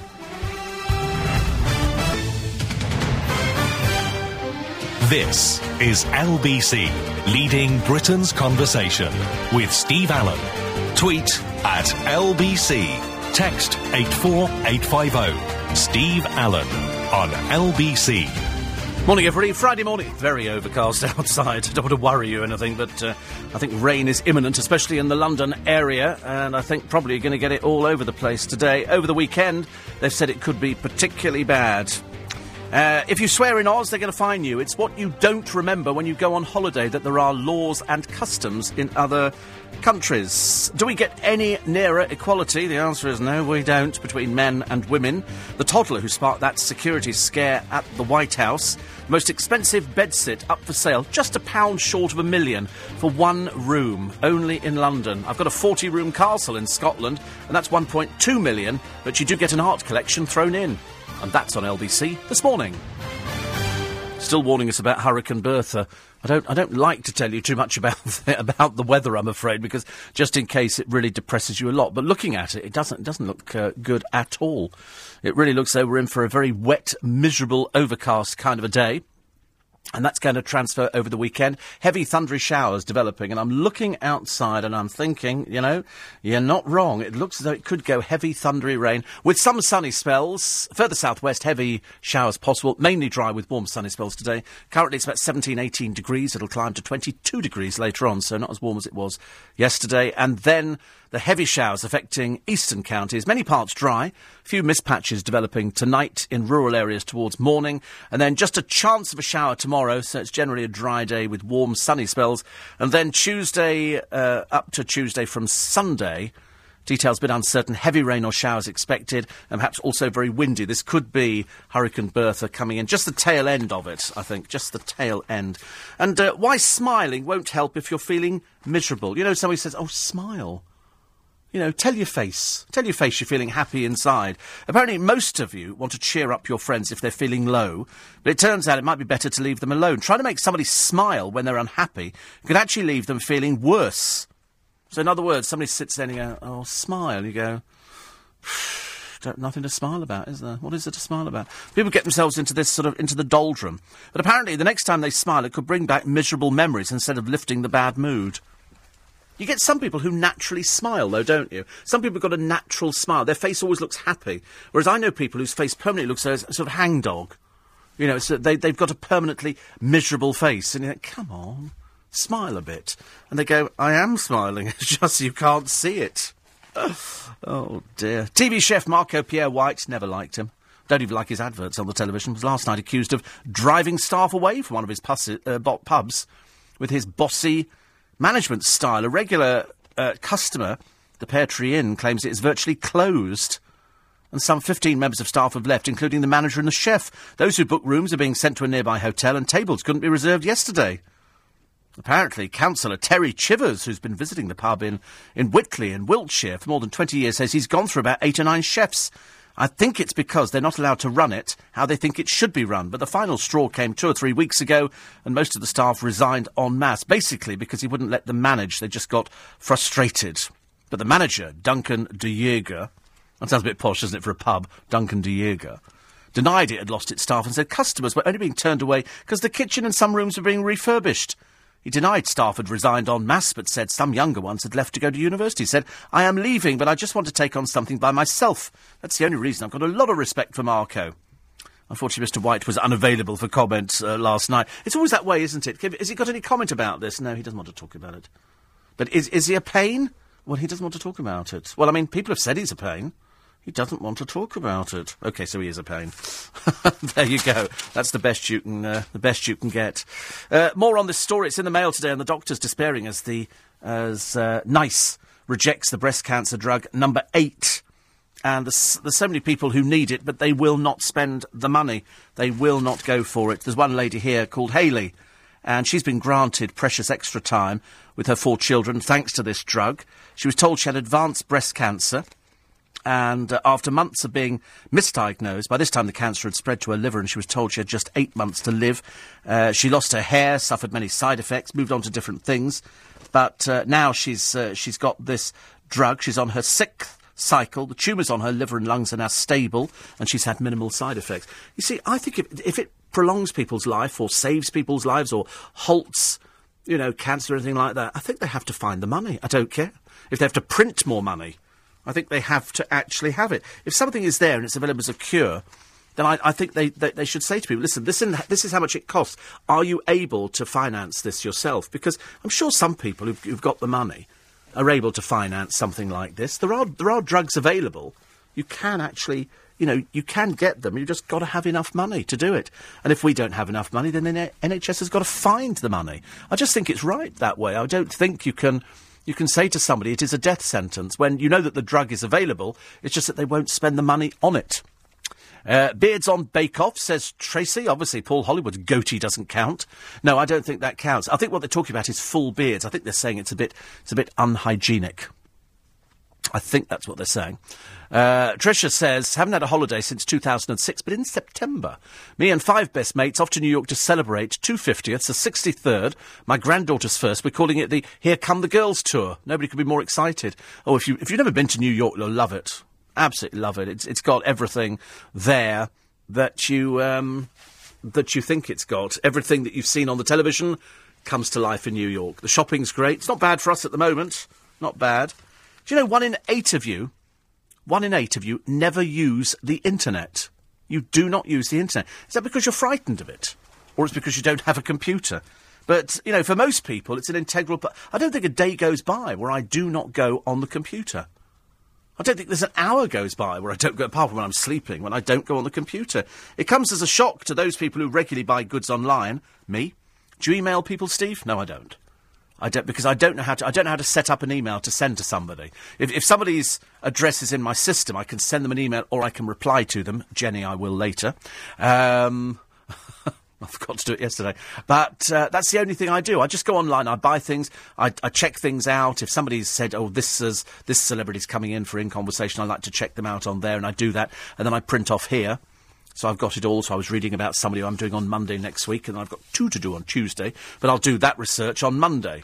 So, it, so I've got it fresh in my mind. But I can't believe one in eight people never use the internet. And yet, for elderly people, this could be an absolute boon. An absolute boon. If you've got a little bit of money, you can go into, you know, any one of a number of places. Go to somewhere like John Lewis or somewhere like that. Go to a big department store and get them to explain a simple computer to you. Because once you've learnt how to do it, there's lots of silver surfers out there. Lots and lots of you. And, uh, people say, oh, it's easy. I can talk on Skype. I can do this. I can do that. I can find out. I can read books. You can do anything. Absolutely anything. Because do you know that there is a story in the paper today, and I was going to do it earlier on. It's about how a lot of elderly people go eight days at least without talking to a living soul. They never talk to anybody because uh, they, they, they don't have any friends near them. They don't know people in their area. They don't talk to somebody. But I've got an article which I'm going to cut out and give to the producer. It's called how to kill a lobster and not feel guilty. Because a lot of chefs feel guilty about killing lobsters, and so they give it to a junior chef in the kitchen because they say it isn't so much, it, it's not the screaming that the lobster does, which is not screaming, it's air escaping from the shell, but it's the flapping of the tail at the end, which signifies that it's hurting them. And, and they're going to die. But the trouble is, it's a crustacean. And so they've invented um, this machine now, which is called uh, a CrustaStun Crassus, it sounds a bit what it is, it electrifies it. It does it, it kills it by electrification. But it says here, lobsters, unlike many fish and shellfish, have to be cooked very soon after coming out of seawater. That's why they're generally put straight into the pot. Another reason is that lobsters harbour microbes that cause them to rot quickly when dead, a serious food poisoning risk. That's why you leave it too long and there'll be little or no meat in the shells. They taste terrible and you risk illness. Better to cook and kill them at one go most chefs reason. But there is a way to kill a lobster humanely before cooking it. Sorry to ruin your morning, I'm afraid, on a Friday. This'll this'll do people in. They say one method involves piercing its central nervous system using a sharp instrument. This kills it instantly, but skill and experience need to be used. Alternatively, you can sedate a lobster or a crab before boiling it by putting it in the freezer for at least two hours. They say what they do, this is what the, the producer did, they become comatose and barely wake when placed in the hot water.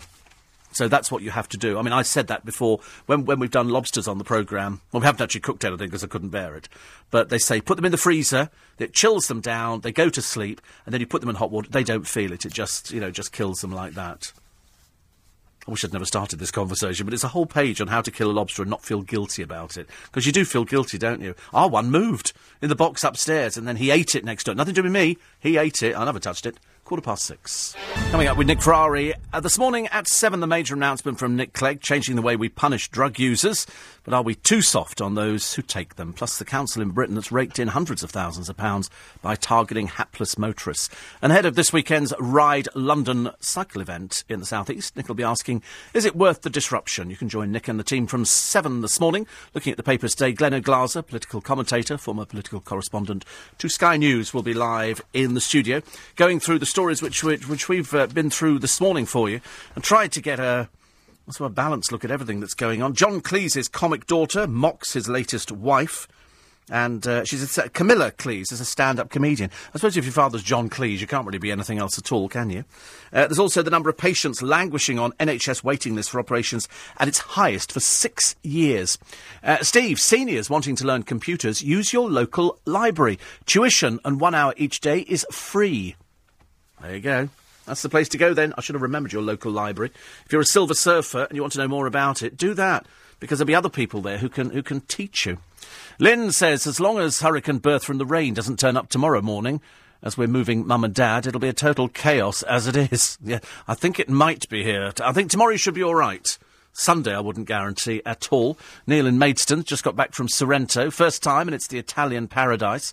Very romantic, isn't it, Sorrento? Is it very romantic? Hope so. And uh, another one here says, uh, talking about beards on, on Bake Off. What is it with beards nowadays? I don't know. I have no idea. Who knows? For goodness sake. Uh, 84850 steve at lbc.co.uk. Uh, front page of the Daily Star today. Big Brother bully Helen, Wags ban. This is, uh, this is uh, Jenny Thompson and Helen Wood and uh, they say she's been blacklisted, Helen Wood, by nightclubs to keep her away from Premier League footballers, or just to keep her away from anybody, really. She's, she's quite ghastly. Uh, the In-Betweeners doing very, very well. Very, very well. Two point something million they've done. Um, this is another story here. Uh, of the X Factor boss Simon Cowell, leading an army of more than 200 celebrities, including Tom Daley, David Walliams, cracky, there's loads and loads of people, and uh, Ben Fogle, uh, Dan Snow, Tom Holland, June Sarpong. Who got June Sarpong? Didn't know she was still around. She was sort of like the big light on Channel 4, then she just disappeared completely. Uh, the TV bosses say that Jeremy Clarkson is no racist. They say that the programme, Danny Cohen has said that the programme runs a bit close to the edge, but, you know, he doesn't, you know, everybody says things. He said, but I don't believe that he's a racist at all. He said, whilst Jeremy and I disagree on the language, uh, some have recently found very offensive, I don't think he or anybody else on the Top Gear team are racist. No, they're not. It's just people sort of seeing something that, that they want to see. You know, and nine out of ten times they're they're completely wrong. Do you know I forgot to bring you yesterday, and I've now lost the story about the new plastic graves arriving in this country. And it's like a frame that fits into the ground. That's that's all I can tell you because I cannot remember anything about it, anything about it at all. Uh, great news for all the blokes who want to smell like Cheryl Fernandez. She's thinking of releasing a male fragrance. Don't waste your money. It's ridiculous. She's a woman. What does she know about it? It's just called Shameless Cashing In. And um, a mole in Chez's camp, that'll be her PR, says her husband, Jean Bernard, is helping her out with it, advising her on what works. What does he know? He's a restaurateur. Don't know anything about perfumes and male fragrances. And God, here's, here's Gary Gary Boring Lineker. Oh, dear, honestly, wish him and his family had disappeared somewhere. But anyway, they've got lots of uh, new flavours of crisps. We tried one the other day. They're just odd shaped crisps with colours that come off on your fingers, but not too exciting. I think one of these hot dogs, hot dog rolls with tomato ketchup or something. I don't know. I can't remember. Uh, something, something terribly tedious. And an ex-motorbike world champ turned his bedroom into a business flogging fake UGG boots on eBay. Sean Morris peddled the counterfeit gear including Nike trainers and Timberland shoes. His bedroom was piled high with boxes. £100,000. He comes from uh, Charnock Richard in Lancashire, and he had various eBay accounts with uh, celebrity names. His mum and sister allowed cash to be transferred through their banks and PayPal accounts. A nice little piece of work. His mum was ordered to pay twelve and a half grand and eleven and a half thousand pound costs in two months, caught by trading standards. He's been jailed for fourteen months. Yeah. Bit of a fall there, eh? World champion. World nobody now, which is not so good, is it? Um, Ebola, the killer for, from outer space. They say that meteorites could carry the deadly virus. And the bizarre story in the paper today of a fraudster who stole cash by pretending to be a pilot like Leonardo DiCaprio's character in the film Catch Me If You Can. Jobless Timothy Giles started dating a number of women he met online after he told them stories of his made up career. When he met them, he pretended he's left his credit cards on foreign trips and scammed them out of hundreds of pounds. Bizarre, isn't it, that people can get away with Mind you, some people tell very good stories. Very, very good stories. Um, front page of the Mirror today. Student docs killers on 40p a hit crystal meth. The Daily Express running with William to pilot air ambulance. Storm Bertha, dangerous 70 mile an hour winds and a month's rain in three days. That's what they're saying. Might be wrong, might not be wrong. We do not know. And, uh, oh, crikey, wait a minute. I've lost my, lost my page, actually. It disappeared in front of me. Front page of the uh, Express today. Wedding bells, Clooney's bride's secret mission. Nobody in the business can believe that George Clooney's actually getting married to somebody called Amal, but apparently he is. And uh, computers, Steve. I'm 50 next week. But back in the day when computers were just starting out, I was convinced I'd never need or use one. How wrong could I have been? You and me together. I said exactly the same. When they moved computers into LBC all those years ago, I said, I'm still going to use the typewriter. They said, no, we're, we're, we're, taking away the typewriters. You will be using computers. I went, no, I won't. I shall never be using the computers. Lo and behold, all these years later, I'm using a computer.